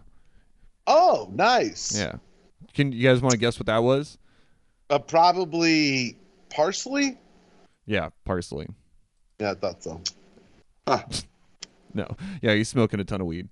Um, and we're gonna read about those. Uh, we're gonna read about those daily routines in just a few minutes. Um, but yeah, so he's flush with his cash, and he decides to move out of his apartment above the Source restaurant in order to have enough room for his growing flock. Depending upon the source, but don't. Depending upon the source you use, there was between there was between. Uh, hey man, it's in the script. I gotta read it. There's nothing. Yeah, my yeah, hands are yeah. tied. Nothing I can do about it. You Uh, tied him. I, I, there's nothing I can do. There's nothing. I, I mean, I'll run it up the chain, but I. Fucking uh, you are the top. Depending upon the source you use, there was between 100 to 150 followers of Father Yod. Many, if not all of them, began selling their property and houses and belongings to move closer to their earthly spiritual father and his home above the restaurant. Yod's devotees just so happened to be young, beautiful, and stylish, despite essentially living and working together 24 7. The, the Source family was very hip. They weren't dirty hippies, despite, the, uh, despite their long hair, everyone was clean and well dressed. They were styled icons in a way that members of the Manson family or People's Temple weren't. Father Yod learned very early on that the secret to success was finding as many young, beautiful women as possible and housing them under one roof. End quote. That's what is that? Uh, the, what's his name? Goddamn Playboy. oh, uh, Uh, Hugh, Hugh Hef. Hugh Hefner, right? Yeah. The Hugh Hefner. The, I feel like Yeah. Hugh Hefner was doing that before this guy was doing his thing. Yeah, I think that's fair to say. and I think that's probably influential on like what Jim's seeing at th- this time. You know, he's 150 years old or whatever, but he's still seeing like porno mags coming up in gas stations and stuff, and he's like, "Oh shit, Playboy," you know, because Playboy styled itself as like a gentleman's thing, and I think that's where He's a lot in of L.A. Playboy Mansion. Playboy is like huge L.A. at the you know like at that point in time. Everybody hung Did- out at the Playboy Mansion. yeah. He Did this probably guy held- create Hustler? Old doll hung out at the Playboy Did- Mansion. Did, no, this guy did not create Hustler. Um, oh God! he did not.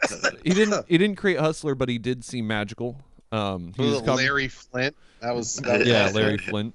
Uh, he was yeah, yeah. Jim used a combination of charisma and mystical manipulation to enthrall his followers.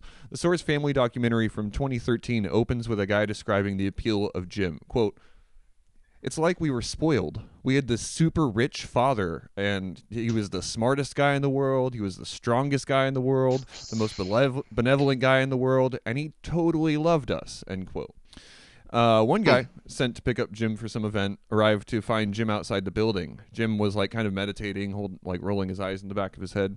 And as soon as the driver reached out and touched him, uh, the driver felt his kundalini shoot up through his spine. And from that moment, he was in.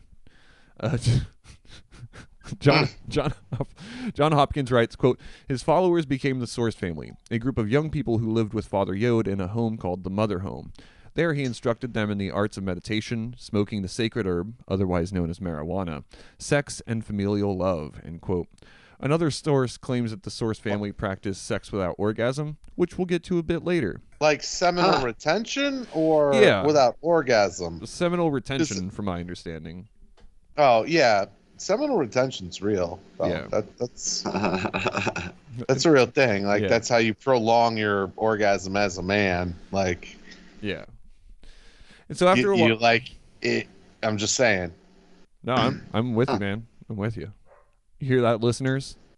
Hold retain your hold it in. hold.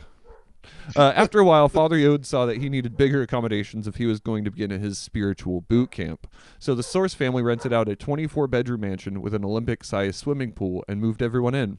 A former cult member notes in that documentary Obviously. quote we were living in vans and little apartments and one day father said that's it he said you're all, you're spending all this money on rent everywhere we could take that money and all live together and he found the home that had been the original home of the chandler family of the la times and we moved in there end quote so they got this Mm. big gigantic house pretty fucking rad olympic sized swimming pool 24 rooms so i'm sure we're all wondering what was life like inside It was a nightmare.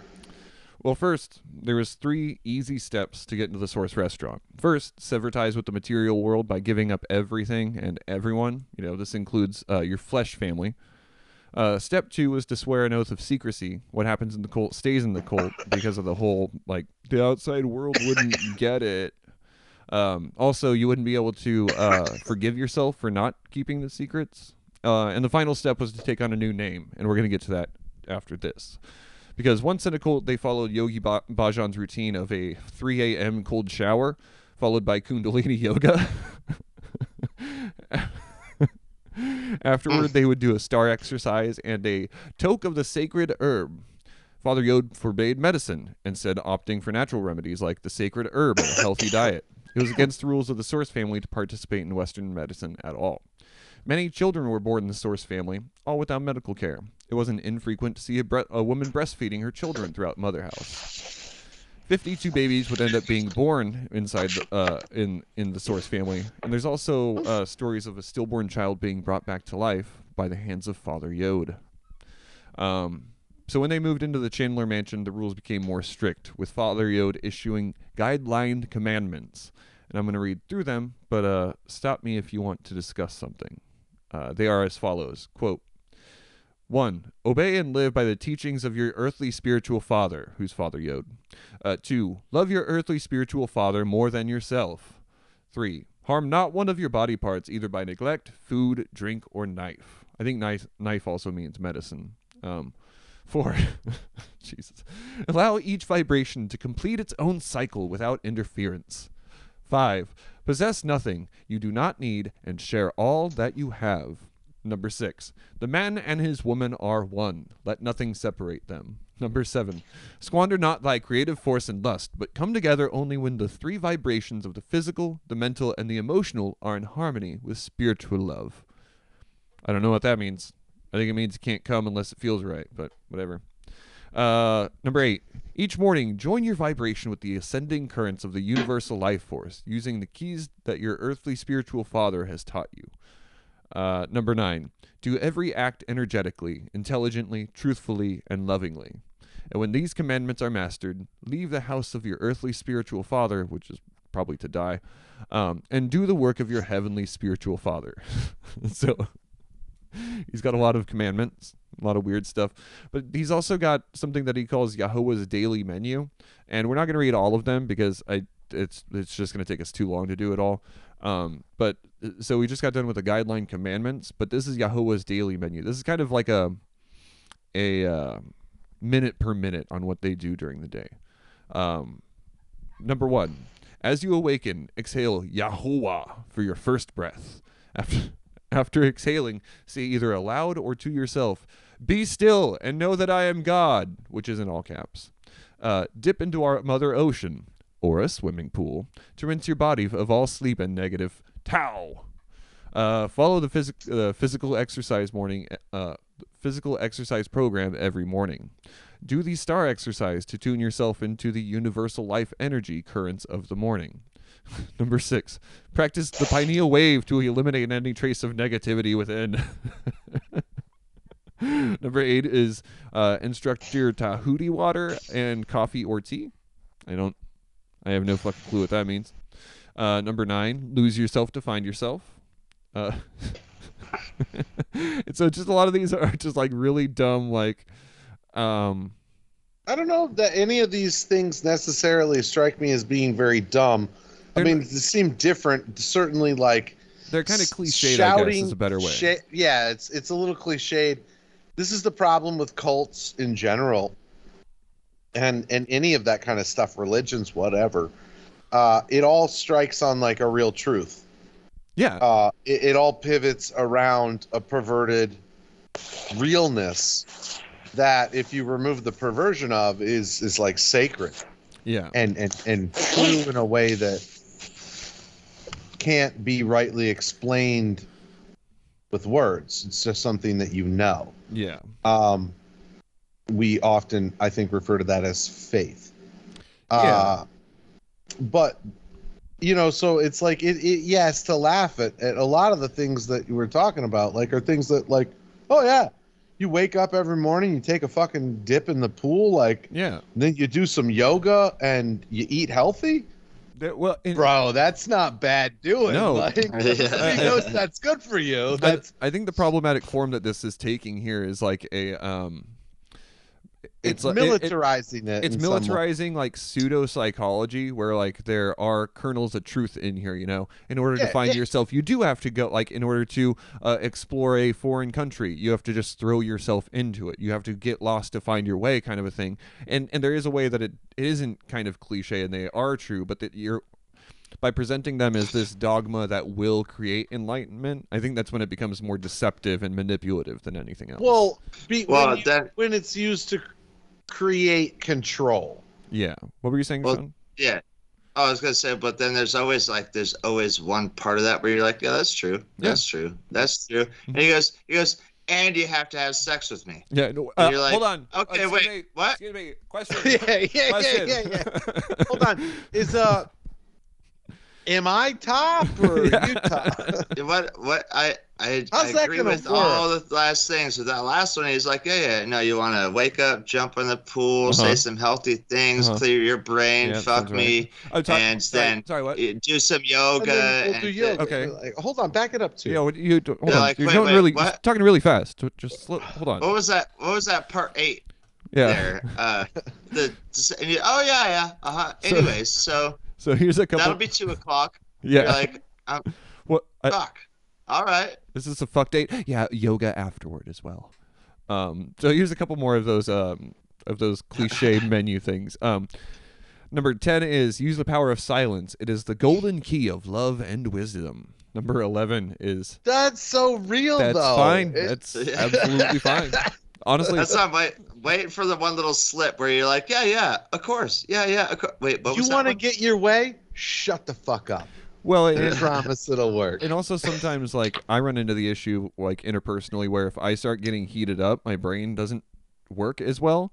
And so by taking some time to like remove myself and to like think about how I feel and what how I want to present myself, I can come back to the argument later with a more like level head, you know, but by being silent, having those minutes to reflect and think about what I feel at that, you know, that's that's where this stuff is fine, you know. But again, it's kind of like pseudo psychology stuff where it's like just talk to a therapist, guys.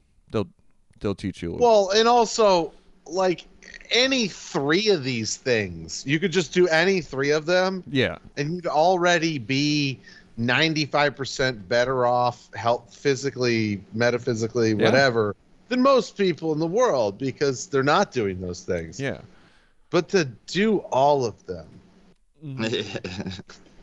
Uh, in, in its very specific just it's a little like man there's a buddhist monastery you could go to where Yeah. you don't gotta fuck nobody you know what i mean like I mean, you don't have you don't have to. saying like there's actual religions that aren't cults Yeah. that do all of this stuff I'm coming and upon it's this. weird that like people would choose to go with the guy than just go over there and do the religion themselves Yeah, I'm coming into this idea that I don't think is an original thought, but I think religions are just cults that have lasted.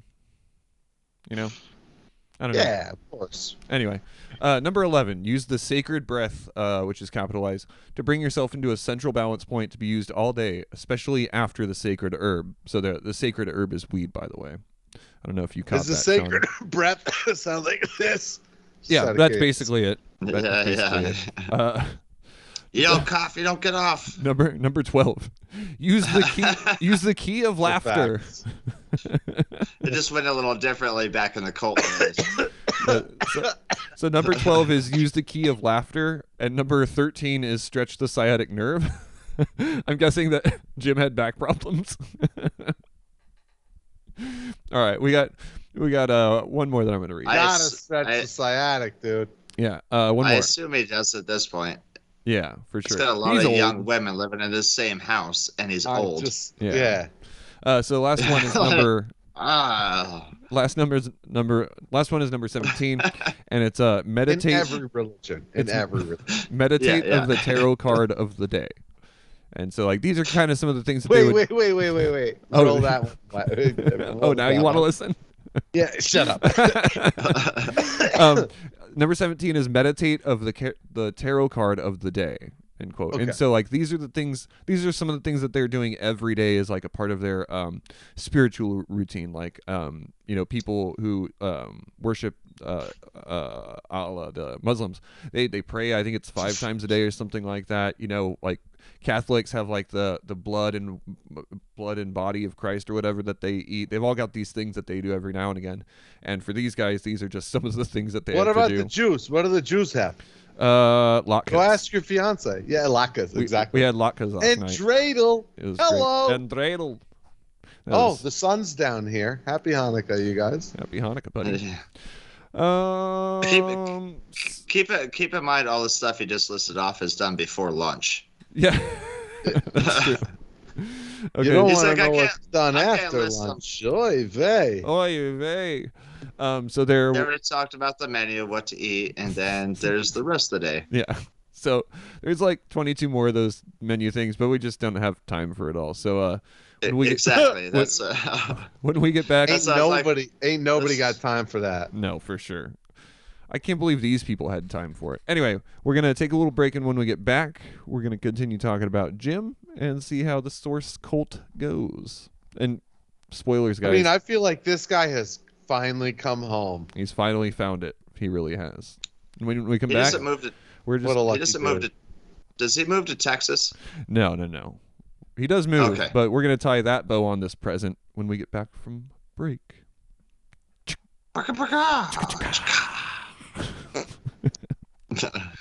And we are back. See, I don't even know about rotisserie chicken. Like, oh, sorry, yeah, sorry. no, Sam, we're back. We're back. Um, so yeah, as I mentioned above, uh, any and all personally personal belongings had to be given away. Uh, you know, because of you know it didn't show that you were serious about your spiritual growth. Otherwise, um, members of the uh, the source family also were not allowed to contact any flesh family, meaning you know their actual families. Um, and this led many parents to send over police uh, to bring their children, usually teenage girls, home. Uh, and since, like, air quotes, the law just didn't get us, you know, uh, Father Yod decided to work around the parents and law enforcement by, uh, uh, he just, he kind of just had the underage girls marry members of the cult. oh wow! Welcome to the '70s, baby. Yeah. Uh, if the underage women were married uh, to members of the cult, then the relationship was legally binding and thus not statutory rape for some legally confusing reasons. I don't, I don't quite get it, but it seems like that. But how did they get married without parental consent if they were underage? I don't really know. I, I imagine it has a couple of It was this. It was the seventies. Yeah, that's what I was basically going to say have- in a nutshell. Yeah, We yeah. have law, we have laws now because of this, where they're like, Right. actually, legal consent. Actually, Well, yeah, let's start setting dates here. and I feel like since Right. since Let's nail this down. and I feel like since Jim Baker has, bec- you know, he was a, uh, he was some sort of Vedantic monk, and then he became like a, uh, a Hindu practitioner, like in the eyes of the law. Um, I feel like he just had the power to marry people, and so they didn't really need anything other than two people to sign a form. That's kind of what I'm I'm picturing anyway. Um, and so, you know, all this to say, like, this is where things start getting even weirder than they have been, uh, even for members of the cult. Father Yod started taking people's wives away and giving them to other members, like a commodity. Uh, the this is the hairpin here. Quote: Dating was complicated. But doesn't that go against? Hold up, pump the brakes. Doesn't that go against one of the like tenets of this huh? cult? Like, uh, Huh? no, no one shall come between a man and his wife or whatever. Hmm. It's interesting that you've brought You that said up. that. You said that, It's, right? inter- I'm it- not. it's interesting that you brought that up, Sam. Hmm. Probably that probably won't come up. anyway, okay. uh, Go qu- Was that air? That was air. That was air quotes. Yeah, he he had his fingers crossed on that one. uh, from the hairpin again. Quote: Dating was complicated. Women chose their partners, for whom they sewed robes and made coffee and gave skilled massages, but could be reassigned to single sons according to the dictates of their father, who retitled himself Yahowha to indicate his godliness. You quote. could you couldn't see the three air quotes that Loren just did while I said that as Yeah. well. It was uh, quote unquote. skilled massages, reassigned, Quote. and single sons were all in air Yeah. quotes. There. Quote quote quote unquote unquote unquote. Um, Father Yod, now Yahu- Yahowha, also decided that he needed more spiritual wives as well, some of whom were underage. Robin, uh, Father Yod's wife, says in the documentary, quote, The day that he came home and announced that he was going to have more than one woman, more than one wife, he asked me what I thought. And I said, I think you're a dirty old man on a lust trip. That's what I think. Your sixth commandment, a man and his woman are one. Not, let nothing separate them. Oh, he so blew that commandment, end quote.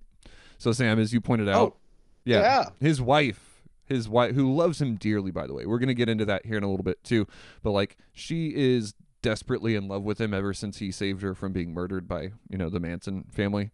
Um, she's Oh, she's heartbroken as fuck about this, but she's not going to do anything because we're gonna we're gonna see it here in a little bit. And so it's yeah, it's th- th- this is where I was like, I wanted to do a fun episode. This uh, you know this seems like it'll be fun. And So then it- fun. And then it started It's getting into this stuff, and fun. I was like, oh, I've hurt my own feelings. Jim Baker. Right now, it's all coming together. he hurt himself in his confusion. All coming together. Yeah.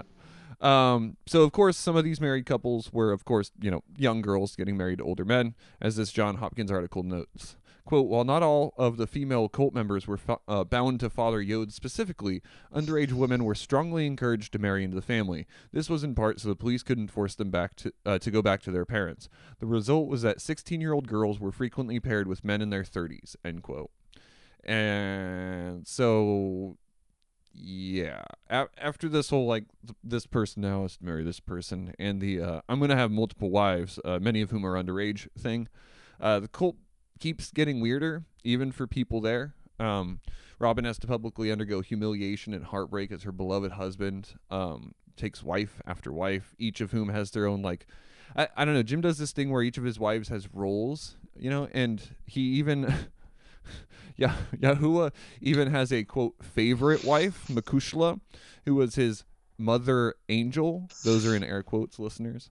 Um, I was gonna is- say a lot, a lot of air quotes going on. here. yeah, and the whole like my wife is also my mother and angel. It's like a weirdly Freudian thing that we're just not going to get into a whole lot of because it's Yeah, but also like of course he gives each one a role and validates their position. her her position in existence Yeah. as as his wife. And I think he, Ugh, I, thi- ugh. I think he sees it as How old of, is he at this point? uh he this is seventy one, so he's I was gonna yeah. approaching 50 if not I, I think he's about 50 49 50 something like that What year was he born? uh 22 but it, it is weird because he's got kind of like he's looking at his wives kind of like how people look at their chess set where you've got your king and your queen and then you've got your uh you've got your bishop you've got your rook you've got your rook or your your uh, your knight and that's kind of the way that he's like organizing his wives where he's like you're all special in different ways but you help me control the board that's kind of what i'm picking up here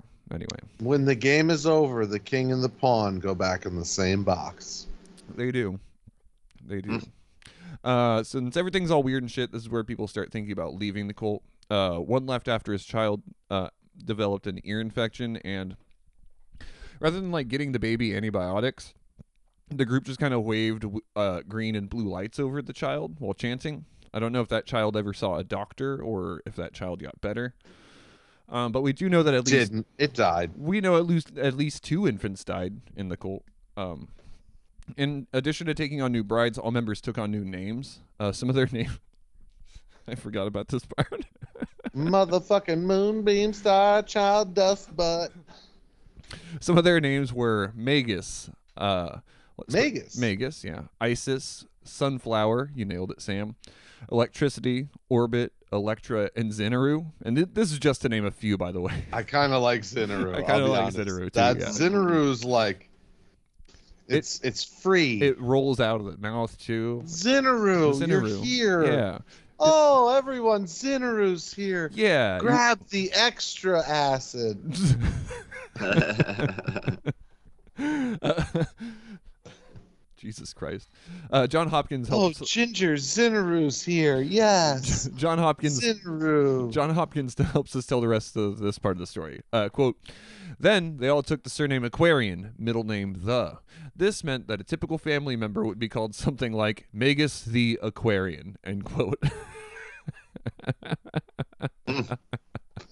Magus. Man. wait, wait. Magus the Aquarian. it's awesome. Um, Oh, so much yes. Father Yod, when speaking to his flock, was very powerful and moving. It probably helped that everyone must have been high as fuck on acid because they also saw magic.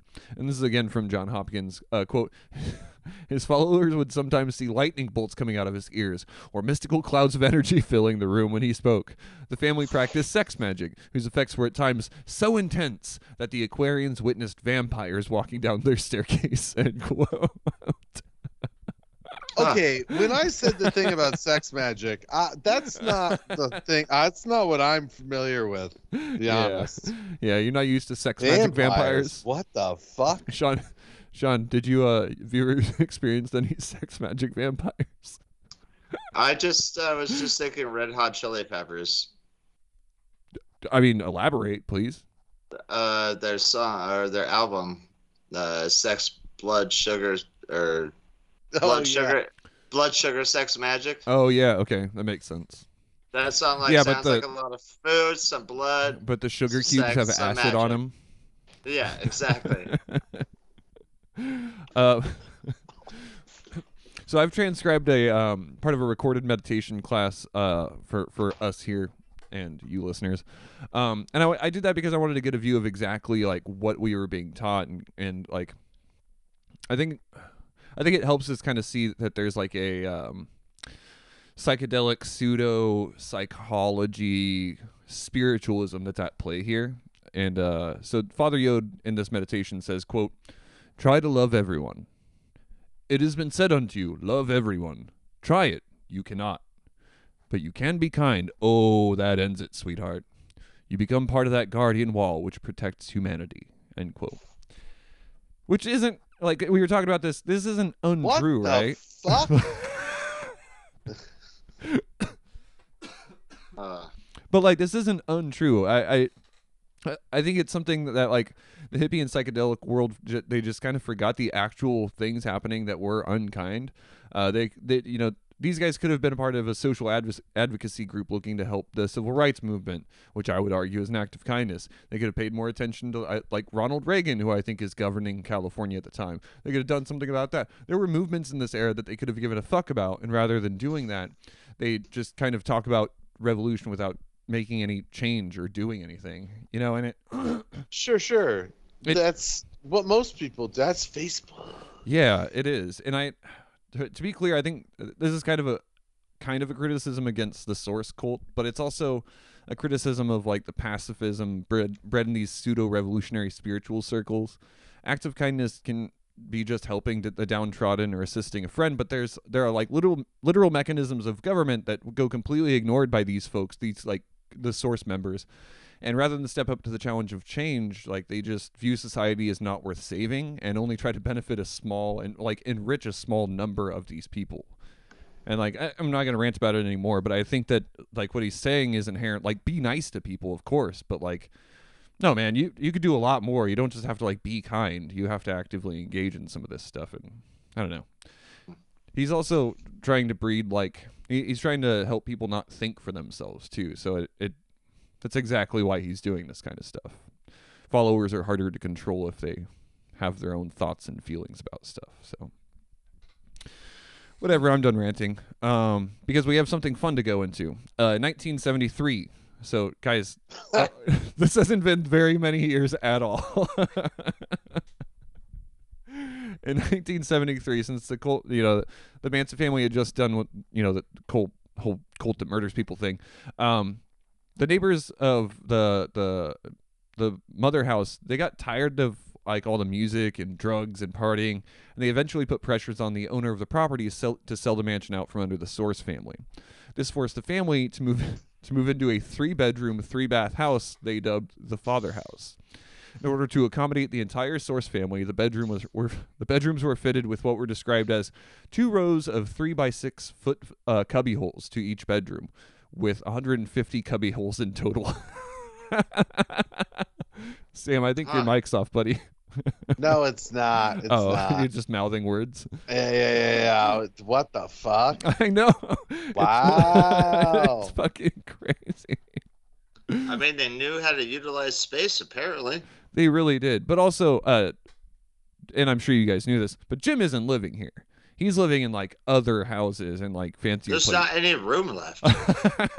That's It's not possible that it could. He's like, I'll be down the street. he could sleep in the, on the roof or something. But yeah, he's Okay. basically just living down the street. Um, and so you know it's a tight squeeze, but they make it work somehow. And so they fit, you know, they fit a bunch of people into this little this little house, and it may surprise you to know that they did have a garage, um, but they didn't fill it with beds. And I want you guys to take a guess, starting with Shawn, what they did fill that garage with. Um. Oh, that's a that's a good one. Not beds, not like some teaching. St- wait, no. Oh, I know what it is. What what what'd you say, Shawn? Just like some praying, teaching Okay, you're going altar altars or something like like, a that. church kind of thing. Is what you're going with? Eh, Like the, the yeah, the space where they can all get kneel down and Okay, all right. do the thing. I A little know. house of worship. All right, Sam. What what are your, what are your thoughts on on it? Rolls Royces. Oh, that's a good one. That's a good one. How big was the garage? Um, I think it's As a two, as Two a- car. it's a two car garage, from what I understand. Two Rolls Royces. Yeah, yeah. Well- that's a, one's one's purple with gold trim, and one's. Or, or are they Nissans at this point? Yeah. Because like, You guys are gonna feel Uh, you guys are gonna feel really embarrassed because Shawn, You're, you're gonna be able to relate to this because obviously you fill your garage with a psychedelic rock band. oh no! Yeah, that's right. Uh, they inevitably, you know, it's kind of obvious that they would inevitably start a co- almost completely improvised psychedelic rock band fronted by Father Yod on vocals and kettle drum. Fuck yeah. Fronted on vocals and kettle Yeah. drum. so, how do you how do you guys feel about the uh, the psychedelic rock band? I like psychedelic rock bands just as long as they're not playing anywhere near me. Yeah, I think I think I think it was inevitable. Wait, wait. Did he know Jerry? I don't know. I don't think so. Uh, What? Uh, Wait, where are we're in LA still? We're still in LA. Yeah.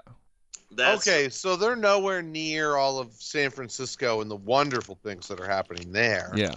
Well, and during part. the a- and a- during the acid phase in Vietnam and uh, Yeah. all the other stuff going on in the world that might induce acid. Well, cults. and think about this too: is that James is also trying to Father Yod. My apologies. Um, he's also Jim. trying to um, to insulate his his crew as much as possible to the outside world. And so even if Jerry Garcia and the fucking uh, what are the, the dead bands or whatever, they were like touring around this area, I'm not certain that he would have allowed them to go. Sure, but I'm But he not heard certain. of them. Yeah, It was like psychedelic rocks about to happen, and it's like, oh, you don't have any influence on the outside world. Yeah.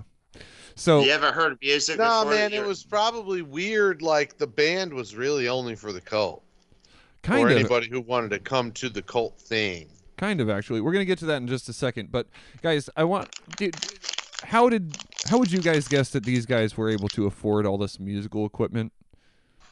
Probably Robin Banks, knowing this dude's record. No, it's parents' money. okay, what do you think, Shawn? I was gonna. Well, I mean, I was gonna say it's either just donations because he only got young people from rich families type of shit, Mm. or it's uh, what was I gonna say? How come I mean- gets two guesses? Such a baby, Shawn or Sam. Bullshit. Um, well, they afforded this uh, musical equipment with a con. Here's the Guardian quote. In 1973, Father Yod was given $30,000 by a Hungarian Holocaust survivor named Damascus, a rumored mobster often referred to as the Godfather, according to Aquarian, who's a uh, a member of the cult. Aquarian, the Aquarian. It's a dumb fucking name. Anyway, the money was intended Wow. to start a new business, an ice cream, uh, a healthy ice cream parlor. But instead, Father Yod spent it on musical instruments and built a studio in the garage. End quote. You're damn right. it's so awesome. I haven't done the math. That's math. where I got this guitar that you're hearing today. Hey. Hey, I haven't.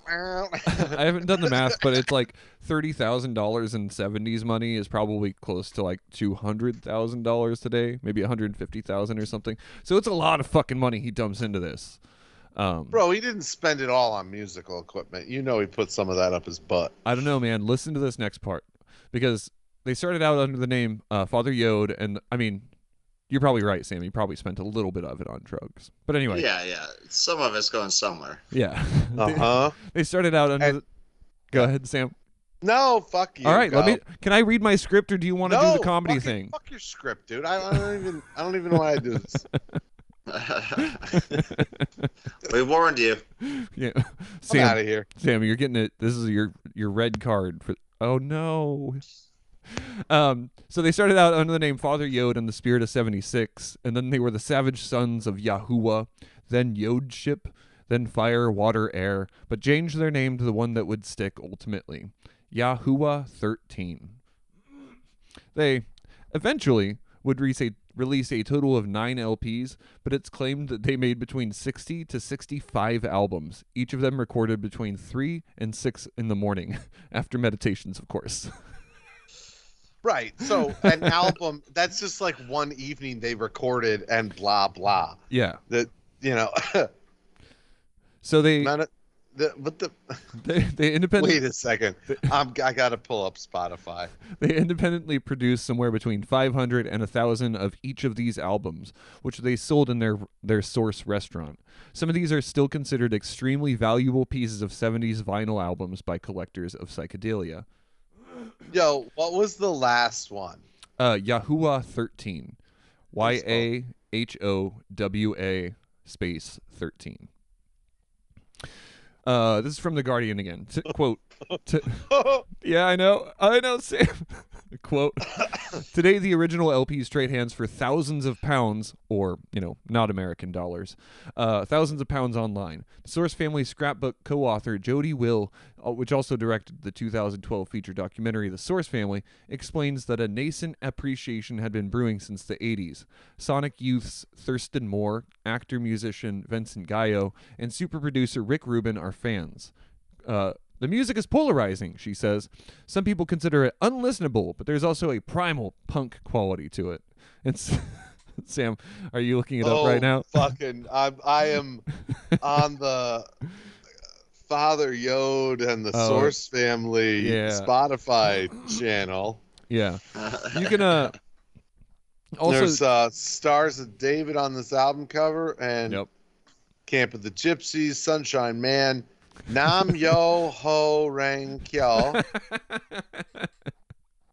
Fertility Dance. Yeah, n- that's an treat, treat you so right. all right. Magnificent in the Memory. Wow, that's the album. Yeah, so YouTube has several of their albums, although in my opinion the music isn't very good. Um, some albums are much more improvised than others. Some of them have like a typical '70s like rock and roll psychedelic feel. Some are um, like more ethereal and are like definitely improvised. Um, also, Father Yod doesn't seem to have musical timing, um, but some people would argue that that's like the complexity of the music. And like, That being bad. yeah, Oh, they yeah, should play yeah. that shit at the MPAC. I went and saw this show the other day. It was just like the worst thing I've ever listened to in my whole life, and it Yeah. seemed almost like purposely weaponized noise. Propon like that. th- this guy was, yo, I'm a composer. You fucking, you're a, you're an asshole. yeah. That's you are, sir. You just Like, you just wanted to play the most annoying sounds in combination with each other and called yourself an artist. well, if you're not familiar with traditional music composition Uh-huh. and theory, then this might all be lost on you. Oh, one of the yeah. That's that's I think what Father Yod's doing here too because uh like I read that uh, one of the things that I read was that like Source family members had actually been like jamming in the garage for about a year um when Father Yod came in one day and was like, "All right, I'll be lead singer, I guess." And so like it seems like Father Yod just kind of inserted himself into it and everybody and had to ruined it? and everybody yeah everybody had to just play along so it's, it's pretty cool ultimately it's not my kind of music uh, but isis the aquarian who entered the cult as an aspiring videographer and experienced the entire cult through the, the through a lens uh, she eventually also became one of father yod's wives and their historian. But anyway uh, isis the aquarian has dedicated herself to preserving the history of the source family and has recently discovered some old tapes and vinyls and is working to get them published Yahowha 13, this might surprise you guys, was never uh, signed to a label despite their best attempts. It also seems their cult wasn't able to really find good places to perform, as the only places they were able to secure were just a few shows in high schools. Um, in the documentary, Oh, that checks out.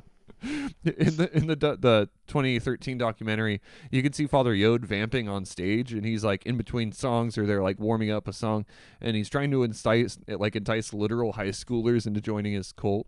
He's just like, you know, we all have questions, and you guys out there, you can come join me, and I'll teach you the secrets of the. Anyway, it's really fucking gross because these are again like high school students. Yeah, Yeah, right. Yeah. It's like, oh yeah, we only play high school. yeah, it's an Yeah, artistic yeah. choice, not a thing that. Ah, but just no big deal. Fifty-two-year-old just playing high schools Yeah, only. for sure. but nothing weird about it. You're ma- honestly, you're making it weird. so, um, after the band is created, Jim uh, buys a Rolls Royce and uh, starts having people chauffeur him around. And I'm gonna share a uh, I'm gonna share a photo with you guys of Jim and the cult in front of this uh this Rolls Royce because it's pretty fucking cool. Hell yeah. Yeah, there's a lot of like. Look at all this So- pregnant. Look at all those pregnant ladies. It's like that's a that's a lot of babies going on. That's a lot of pregnant baby, and there's like five children in the foreground of the photo too. it's pretty awesome. And again, he's Boy, just howdy. he just Do lo- love those halter tops though? Yeah, they're really nice looking actually. Nothing wrong with that. Nothing wrong with that. Tell you what, Man, that one lady is so super pregnant. she's super duper pregnant. It's Holy crazy. shit. Yeah. It's like her stomach is twice the size of her torso. you know, like it's like there's so it's so much stomach. Yeah, I know. It's she like she gave birth directly after that photo. Yeah, I hope so. God damn, don't go another day, lady. Yeah. Jesus. Anyway, Oh so, my God. so they're living in the father house making psychedelic music in a cramped three bedroom house, which is the perfect ground. It's perfect breeding ground uh, for disease. I mean, oh, I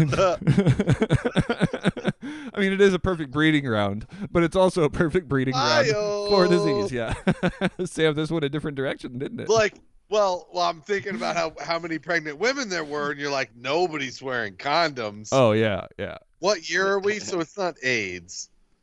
No, this is 73. Um, and Right. in late 73, there's an outbreak of staph. A young disciple, Anastasia, devene- develops uh, staph on her breast, and her infant baby, baby Libra develops staph in her lungs because the baby's still breastfeeding. Um, and, you know, they're not allowed to go to the hospital and shit like that. So once Libra starts being unable to breathe, uh, Anastasia decided, fuck that, and took the baby to the hospital. No and doubt. and uh, the doctors informed her that if she hadn't if she had waited just even one more hour her child would have died. And so by disobeying her god anastasia had saved her baby's life.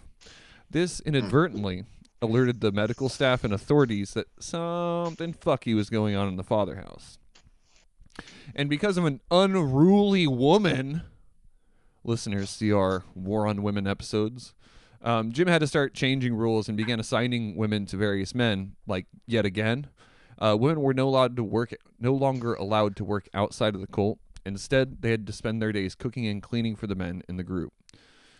And Well, that's gonna go over really well. yeah, and this is where we're gonna let the hairpin take over to to help us tell the story of what comes next. Quote.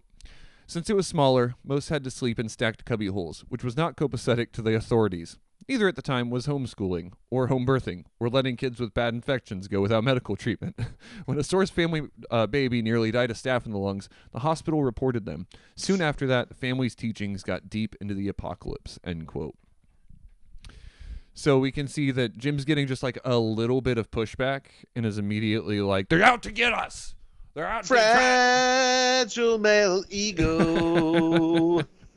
the fragility is there for you to see. Yes, It- yes, it is. and it really is because like if because the authorities are basically going to be like look you just need to add an extra couple of bedrooms here and it'll be fine or whatever. Just stop giving people staph. That's kind of what the authorities are there for. But jim he sees any kind of pushback as basically being like you and your beliefs are wrong and so we've got to fight you. We've got to fight about it now. And that's uh it's a pretty cool position to be in um, just being just being the kind of person that's like, hey man, I think we could do it a better way, and being like, why do you Totally hate me? Delusional. Totally delusional. Um, Totally. so by the end of 1974, Baker's attitude was beginning to become more nihilistic. Uh, he was claiming the U.S. was to be brought to, into a nuclear war. The chaos and destruction that followed would kill everybody on Earth except for Baker and the Source members. Um, and this kind of created an us versus them kind of thing. and uh, oh boy. followers uh, were ready to bring about the age of the Aquarius. By early 1974, Father Yod had more wives, ending up with something like 13 or 14, and he was being investigated for tax fraud, child endangerment, and you know the whole like underage women marrying adults kind of a thing. Um, so late in 74, beginner Baker begins uh, teaching tantric sex magic to his cult, brought to you by Aleister Crowley, and this is where things get a little gross. Um, Source mem- members were doing a sex magic thing uh, called Kadosh, and this is where we're going to quote from the Cults podcast we've talked about. Uh, quote First, women who were menstruating were forced to have sex with multiple men. This was because, according to Crowley, menstrual blood had magical powers that would lead to the highest forms of enlightenment. Garand, who's a former Source member and the only person to describe Kadosh, states that uh, women's menstrual blood was mixed with men's semen. She, Garand, then writes that the ritual was referred to as a feeding. So it seems as a part of the ritual of kadosh, either one or both parties were forced to ingest a mixture of semen and menstrual fluid. End quote. Sex magic. Mm. Well, I mean, you you don't have your Red Wings, dude. That's all. It just it just feels a little coercive to me. I mean, if somebody's forcing somebody else to do something, that's wrong always. But Always, like, yeah. Uh, but if you're like willfully doing it or involved in this as a, like a consenting adult, and that's what you want to do, eh, you're just a weirdo. you just you just got your thing. Yeah, and I have You know? I have no problem with people having their own like feelings about specific sex acts. I just think that uh based uh, for instance, a lot of people after they took their oath of secrecy, they just started spilling their beans after the end of the, the cult. Like they told everybody everything that they could about about the things. But people don't talk about this. This is the only Garand is the only person who talks about this specifically. And so it leads me to think that there was some sort of like coercive nature to it. Um, obviously it's a cult, so there's naturally going to be a coercive nature to it. But it it indicates to me, since she's the only person to talk about it in this way, that there's probably some sort of sexual trauma that makes people like not want to bring that up. So I don't know. Oh, Sure, Here's a- maybe, yeah. yeah, totally valid. That's a valid point. Yeah. Anyway, it was around the same time that Father Yod was like, "All right, it's getting too fucking hot in here," and by that, uh, you know, it's getting too hot in the kitchen here. Um, so by the end of that year, on December twenty sixth, nineteen seventy four, Father Yod had sold the Source Family Restaurant and started moving the Source family to a fourteen acre lot in Hawaii. Where they would surely be embraced with overwhelming enthusiasm for the spiritual and health food teachings of Father Yod. Some source members did not go. So this is cool. You know, they're they're packing up, moving on to bigger and better things. They're going to Hawaii. They're bringing all their their wisdom to Hawaii to teach these people, you know, how to how to live. You know, it's gonna be great. It's gonna be a good time. Um, and I've know, never been to Hawaii. me neither. Um, but again, some family members didn't go, which was for the better because Hawaii and the locals did not want some fucking weird ass sex cult coming onto their fucking islands to do weird ass sex cult bullshit. The locals saw long robed, long haired members of the Source family looking for jobs, uh, looking for work to support the family, and these weird ass people were moving onto their lands and t- trying to take their jobs literally. Uh, so they were far from being like they were honestly just so far from being well welcomed that even the local police started tailing members of the cult. Um, some members were threatened by violence by the locals, gun violence to be specific, um, because again they didn't want some new like Manson family moving onto their fucking island doing weird shit. Trying to fucking convince their 14 and 16 year old daughters to come get married at the cult. Yeah, honestly, I'm totally on the Hawaiian side of this because like they they they've been very clear like we don't want outsiders. Bro, it'd be weird if you were on the cult side. that would be weird actually. Yeah. It'd be weird. Like maybe our last episode together. Honestly, I think they're just being a little hard on them and they don't totally get it, you know. All right, bye. so instead of relying on the locals to help support them, the Source family, uh, Father Yod had a brilliant idea. They'd start a fishing company, uh, which they had to do because Father Yod and the Source family were basically broke. Um, and this seems like it was probably a good idea. Um, but the locals. a lot of fish in the ocean, you know. that there's a reason there's a cliche, you know, a lot of fish in the sea. Um, but the locals not really true now. It's mostly trash. most, mostly trash and plastic, floating plastic. but the locals wouldn't tell uh, the Source family where the good fishing spots were, you know, because fuck them. Um, and the Source family began their fishing experience expeditions, but none of them were really good at it. None of them were like experienced fishermen. so eventually, they decided to make it easy on themselves, and they bought a plane. Do you guys? Can you guys guess why they Oh, bought a? yeah. pl- Can you guys guess why they bought a plane? to look for fish. to look for fish. Yeah, of course.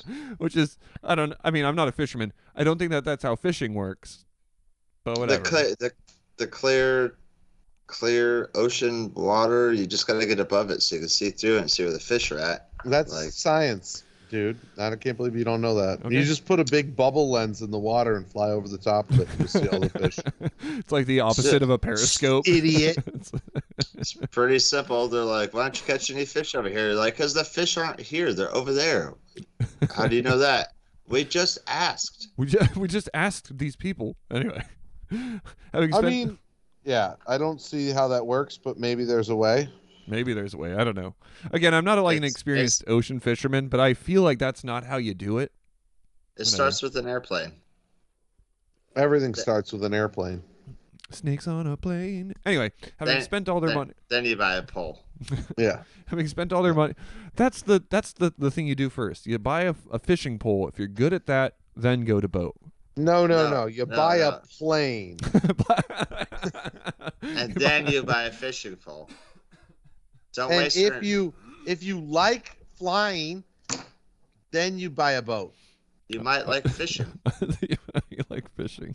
Yeah, yeah, you never know. You So- could be the greatest. So, having spent all their money on a plane to look for fish and a boat to catch them, the Source families that their, Die. their yeah their, their finances were struggling even more, pushing them to the point of bankruptcy.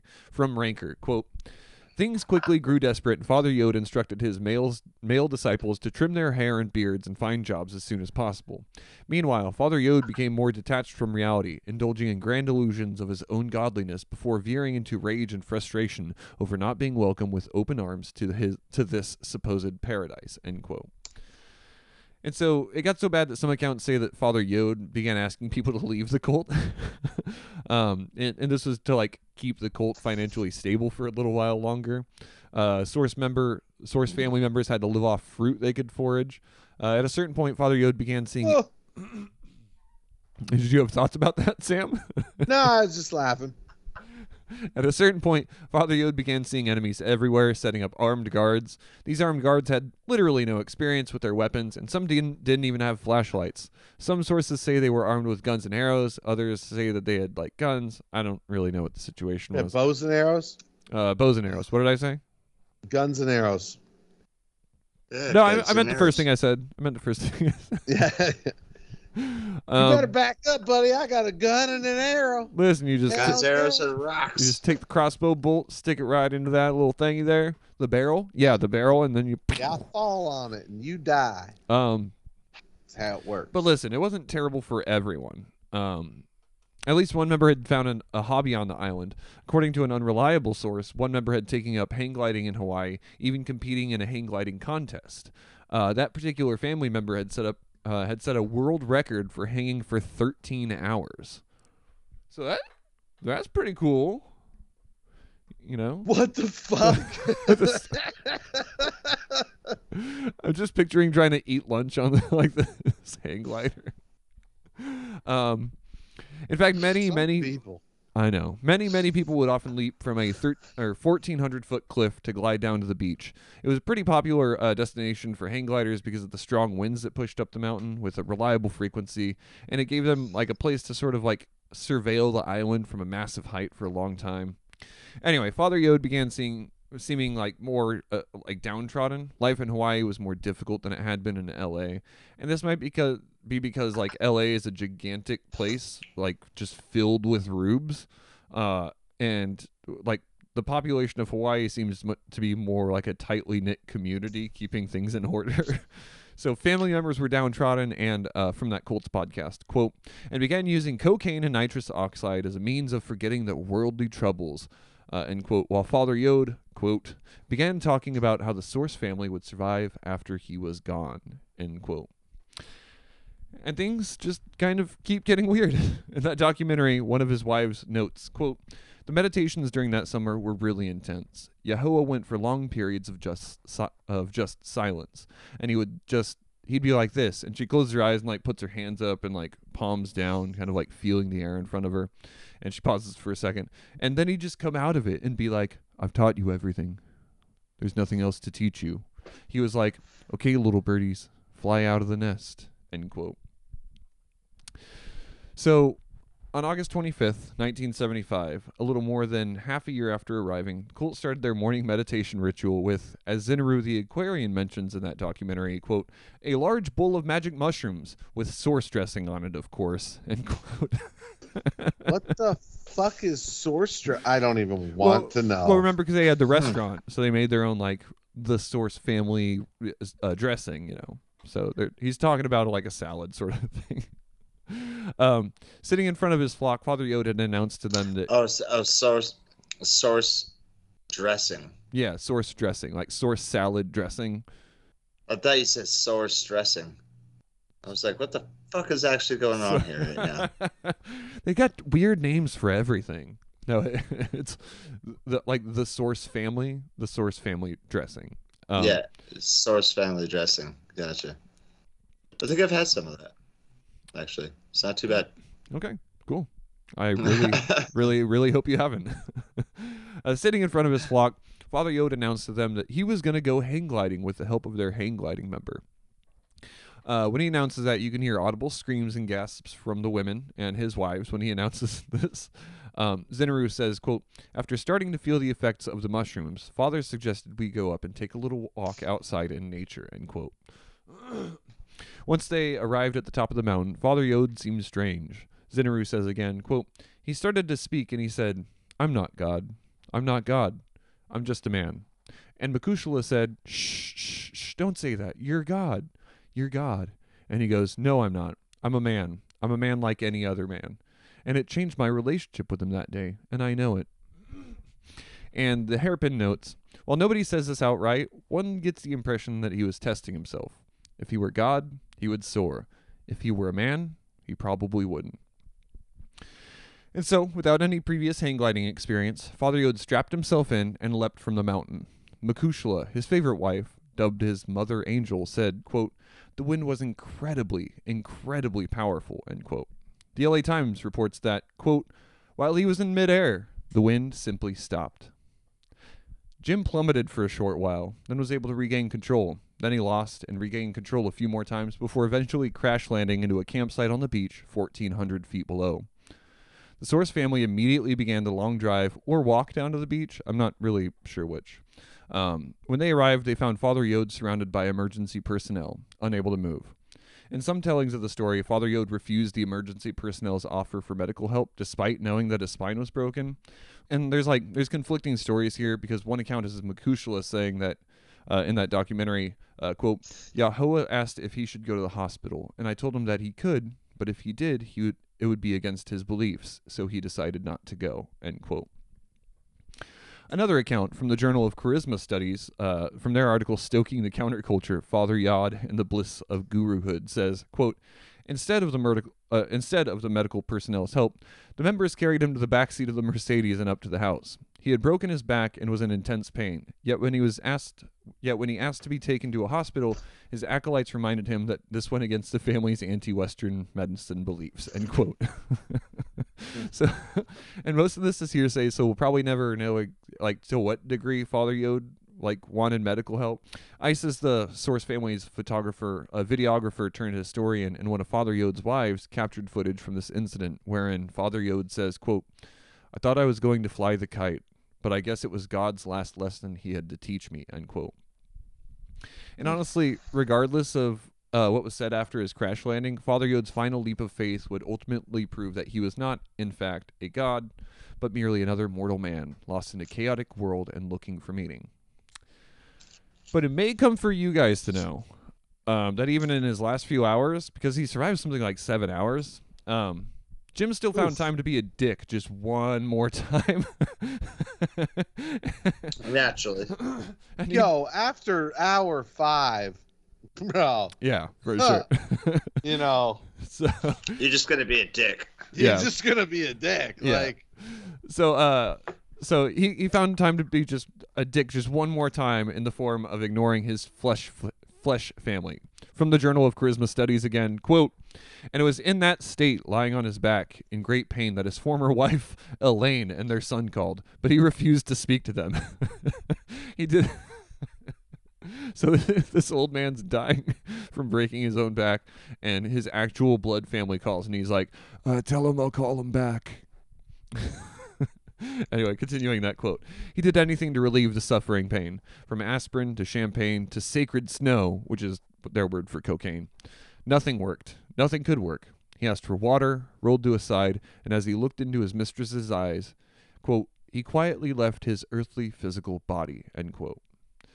The man, the God, the prophet, Yahowha, Father Yod, James Edward Baker Jr., died on August 25th, 1975 at 53 years old. from a hang gliding accident. Yeah. Like uh, Fucking dummy. rock and roll. Fucking rock and roll, I guess. Yeah. He had like 13 wives, fucking all this, a cult, the this and that, and he went out on a hang gliding accident. Yep. He healed that Samoan lady just- on the island too. Yeah, that's I'm just like, damn. So after a few days. Cover, co- cover Rolling Stone right there. Yeah. After a few days, they cremated him and spread his, his ashes over a beach. Video taken from around the time of his death shows one of his wives saying, quote, The cause of death was listed as unknown when they did the autopsy. There was no broken bones. There was no internal hemorrhage. There was nothing. Because his kundalini was, you know, it was released, and he left his body spiritually, end quote. You're damn I- right. no, no, no, not damn right. I think he died from falling off a mountain. yeah, yeah, that's pretty much which exploded his kundalini out of his body. But that was his spine breaking. But your kundalini is stored in your Uh. spine. It's like whatever. It's just like it's just like when you eat like the old the old hippie thing where they're like, yeah, you know, every time you eat acid, there's a little bit stored in your spine. So when you're older, if you crack your back, you might get high again. Yeah, I crack my back all the time. That should never happen. no, I I think that was Yeah. made up as a fear tactic. Well, your your kundalini, you need to work on a little bit here. Yeah. Bro, don't talk about my kundalini. So after his death, the Source family stuck around Hawaii for a time, broke with no prospects, no leader, and on an incredibly hostile island that just witnessed the crazy shit they were trying to avoid. The group had no choice but to disband in 1977, two years after Father Yod's death. Some Source family members look back on Jim Beck- Baker's death as a way for him to have released his followers, uh, allowing them to move uh, uh, from like from beyond his teachings. As we mentioned, when Father Yode said, "I am a man like any other man," Zennaru said that it changed my relationship to him that day, and I know it. And Zennaru goes Yeah, yeah. on, You know what else changed your relationship with him that day? huh? He fucking died. And so uh, Zennaru, who go, he goes on to describe this as this epiphany as one of finally understanding the dynamic between a student and a teacher. The relationship between one, but between the two, is meant to be temporary by its very nature, because quote. At the end of it all, we are uh, all our own teacher, and we are responsible for our own evolution. End quote. That's true. Yeah, Zennaru. I, I think Zennaru actually really does find like a um a grain of opportunity here and finds like the healthiest way to to approach it because I don't know being being at the end of a cult is super traumatizing and then watching your cult leader die in front of you is really bad and it feels like Zennaru's got a good head on his shoulders I guess is what I'm saying um and so that was the end of the source family for a while on March 25th, 2023. The fuck? Go home. All right. You're drunk. a few of the source members uh, gathered together for a source fam- source family themed dinner put together by Atlas Obscura. And this is from the LA Times. Quote At a private dinner in Malibu on March 25th, sponsored by the media company Atlas Obscura, guests including actors Patricia Arquette, Mark Ruffalo, music producer Rick Rubin, actor and producer Ben Sinclair, and original Original Source family mes- uh, members and other curious parties were invited on a journey into the cult roots of health food. Continuing the quote, the menu, inspired by dishes at the original Source restaurant, featured seven courses, including psychedelic toast, multi-dimensional soup, and a recreation of the restaurant's Aware salad, served by staff engaged in Source family cosplay, just dressed in flowing Aware white salad. Oh my fucking Christ. Oh yeah. engaged in Source family cosplay, dressed in flowing white frocks and wigs. See? Frocks. Frocks, Okay. motherfucker. No, you, you're right. You're right. I, I realize my mistake. Uh, Isis and fellow Source family members uh, Venus, Zarathustra, and Galaxy Aquarian blessed the meal with the ritual they performed in the family. And this is this is uh, the article quoting those members. As above, so below, and around we go, Yahowha. They chanted with corresponding hand gestures, as if guiding energy around the 40 person table decorated with poppies, dill flowers, wheat, and cut papaya. A flower child's rendering of a medieval banquet. so this is awesome. Atlas Obscura is like, let's do a reunion, guys. Let's let's bring the band Yeah. back together. You know, We're putting the Yeah, band, we're let's get putting the the band band back back together yeah, for one last it's so tour. awesome. It's so weird. um, God damn it. in November of 2023, you know, so last month, Isis Aquarian, who who still receives telepathic messages from Father Yod, began work with several other filmmaker types to produce a book and a feature documentary entitled "Family: The Source Family Scrapbook." According to the LA Times, several Hollywood types are working with the remaining Source family to create a limited series in which Ruffalo will pay Father Yod. Not much is No, shut the fuck up. Mark Ruffalo's gonna play Father Yod. Oh yeah, baby! Get the fuck oh yeah! Stop. Oh shit, dude. I watched that. Fuck me. I'm gonna watch that. So not much more is known about the limited series, but I assume it will be on Netflix. You know, next year or the year after. Um, and that, my friends, as we are here today on December 10th, uh, that's that's the story we have so far of the Source family and Edward God James damn. Edward Baker. how do you, how do you guys? Fucking Jim Baker, man. Old Jimmy. Old Jimmy. Old Jimmy B. how you guys feeling at the end of this? God. I'm pretty, Well, I'm pretty sure I as could see a bottle was. of Bragg's apple cider vinegar, and I'm about to throw it away. No, no, no. I don't it's know that good, that's it's good. necessary. yeah, it's just snake That's oil. why it's the only thing left. Is it's because the only thing that works. Yeah. All right. So, do you guys have any final thoughts as we come to close out this episode? Gosh, no. That Hmm. guy is definitely. he ran it. But I- you know, I'll give him. He did not kill everybody. He didn't kill Only everyone. Killed himself. And honestly, there That's wasn't. a pretty good cult leader, if you ask me. Yeah. Like, and honestly, this was one of. considered. This might be one of the only episodes that we've done that doesn't have like racism involved in it. You know. It's pretty. It's pretty cool. I got Well, to I mean, we did Huh. talk about uh, uh, uh, Manson trying to start a race war. So there Oh, was yeah, that. that- that is So, true, you know, yeah. Like. And I guess we talked about basically- World War II, which is inherently racist, but still, it wasn't the focus. He j- so that's good. I don't They know just- that World War it- II's racist, but a lot of racist shit happened during World War II. Maybe that's a better way to phrase it. what were you saying, Shawn? He just met the dudes. Yeah. He was like, showed up to the party and was like, "Oh, I'm gonna try this over here." I'm just gonna try. it. cool. Hell yeah. All right. Well, since we're at the end of this, Shawn, where can people find you on the internet? Do you have a thing that you want to share with people? Oh, oh, do I? I don't know. You The don't wanna old found. merit parcel stuff, the Fourth Corner Studios. Check out the Northern Delights, I guess. Yeah, Um, Northern Delights Cafe, Hayfork, California. Yeah. Represent. Cool. All right. And uh, Sam, is there What? any? Do you want to be found on the internet? Do you have any? Thing I don't want to be found on the internet. Okay. Do you have anything that you think Except- is? except for here. yeah. Yeah, here. Here on Black you Sheep can Bad Apples. here.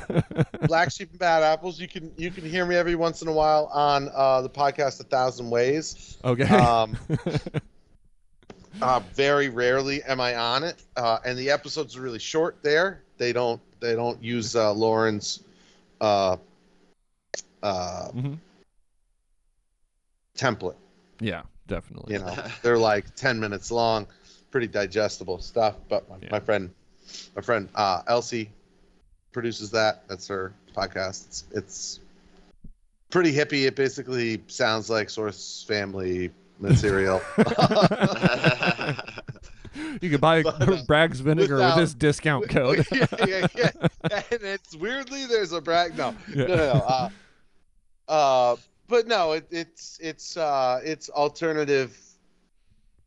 We'll call it alternative thinking. You know, it's a different way of looking at the world that I think uh, nobody in this podcast is really unfamiliar with. Yeah, for we sure. all we all know what the hell that is. Cool.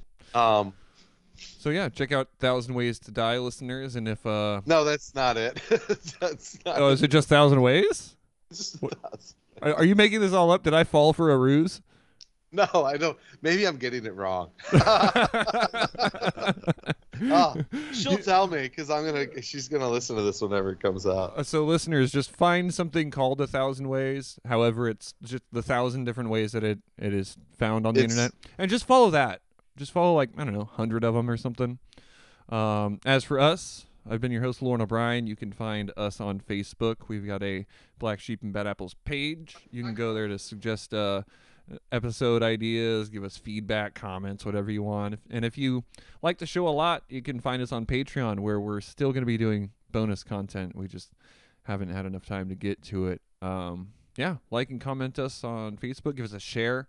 Um, find us on Spotify. Um, Oh, oh, sorry. Hundred ways. Hundred ways. Okay, so it's called hundred Ways. ways. All right, Hundred ways podcast. and That's it. uh, yeah, listeners, go check out Hundred Ways. And uh, until next time, we're gonna end this episode, and we hope to talk at you again soon.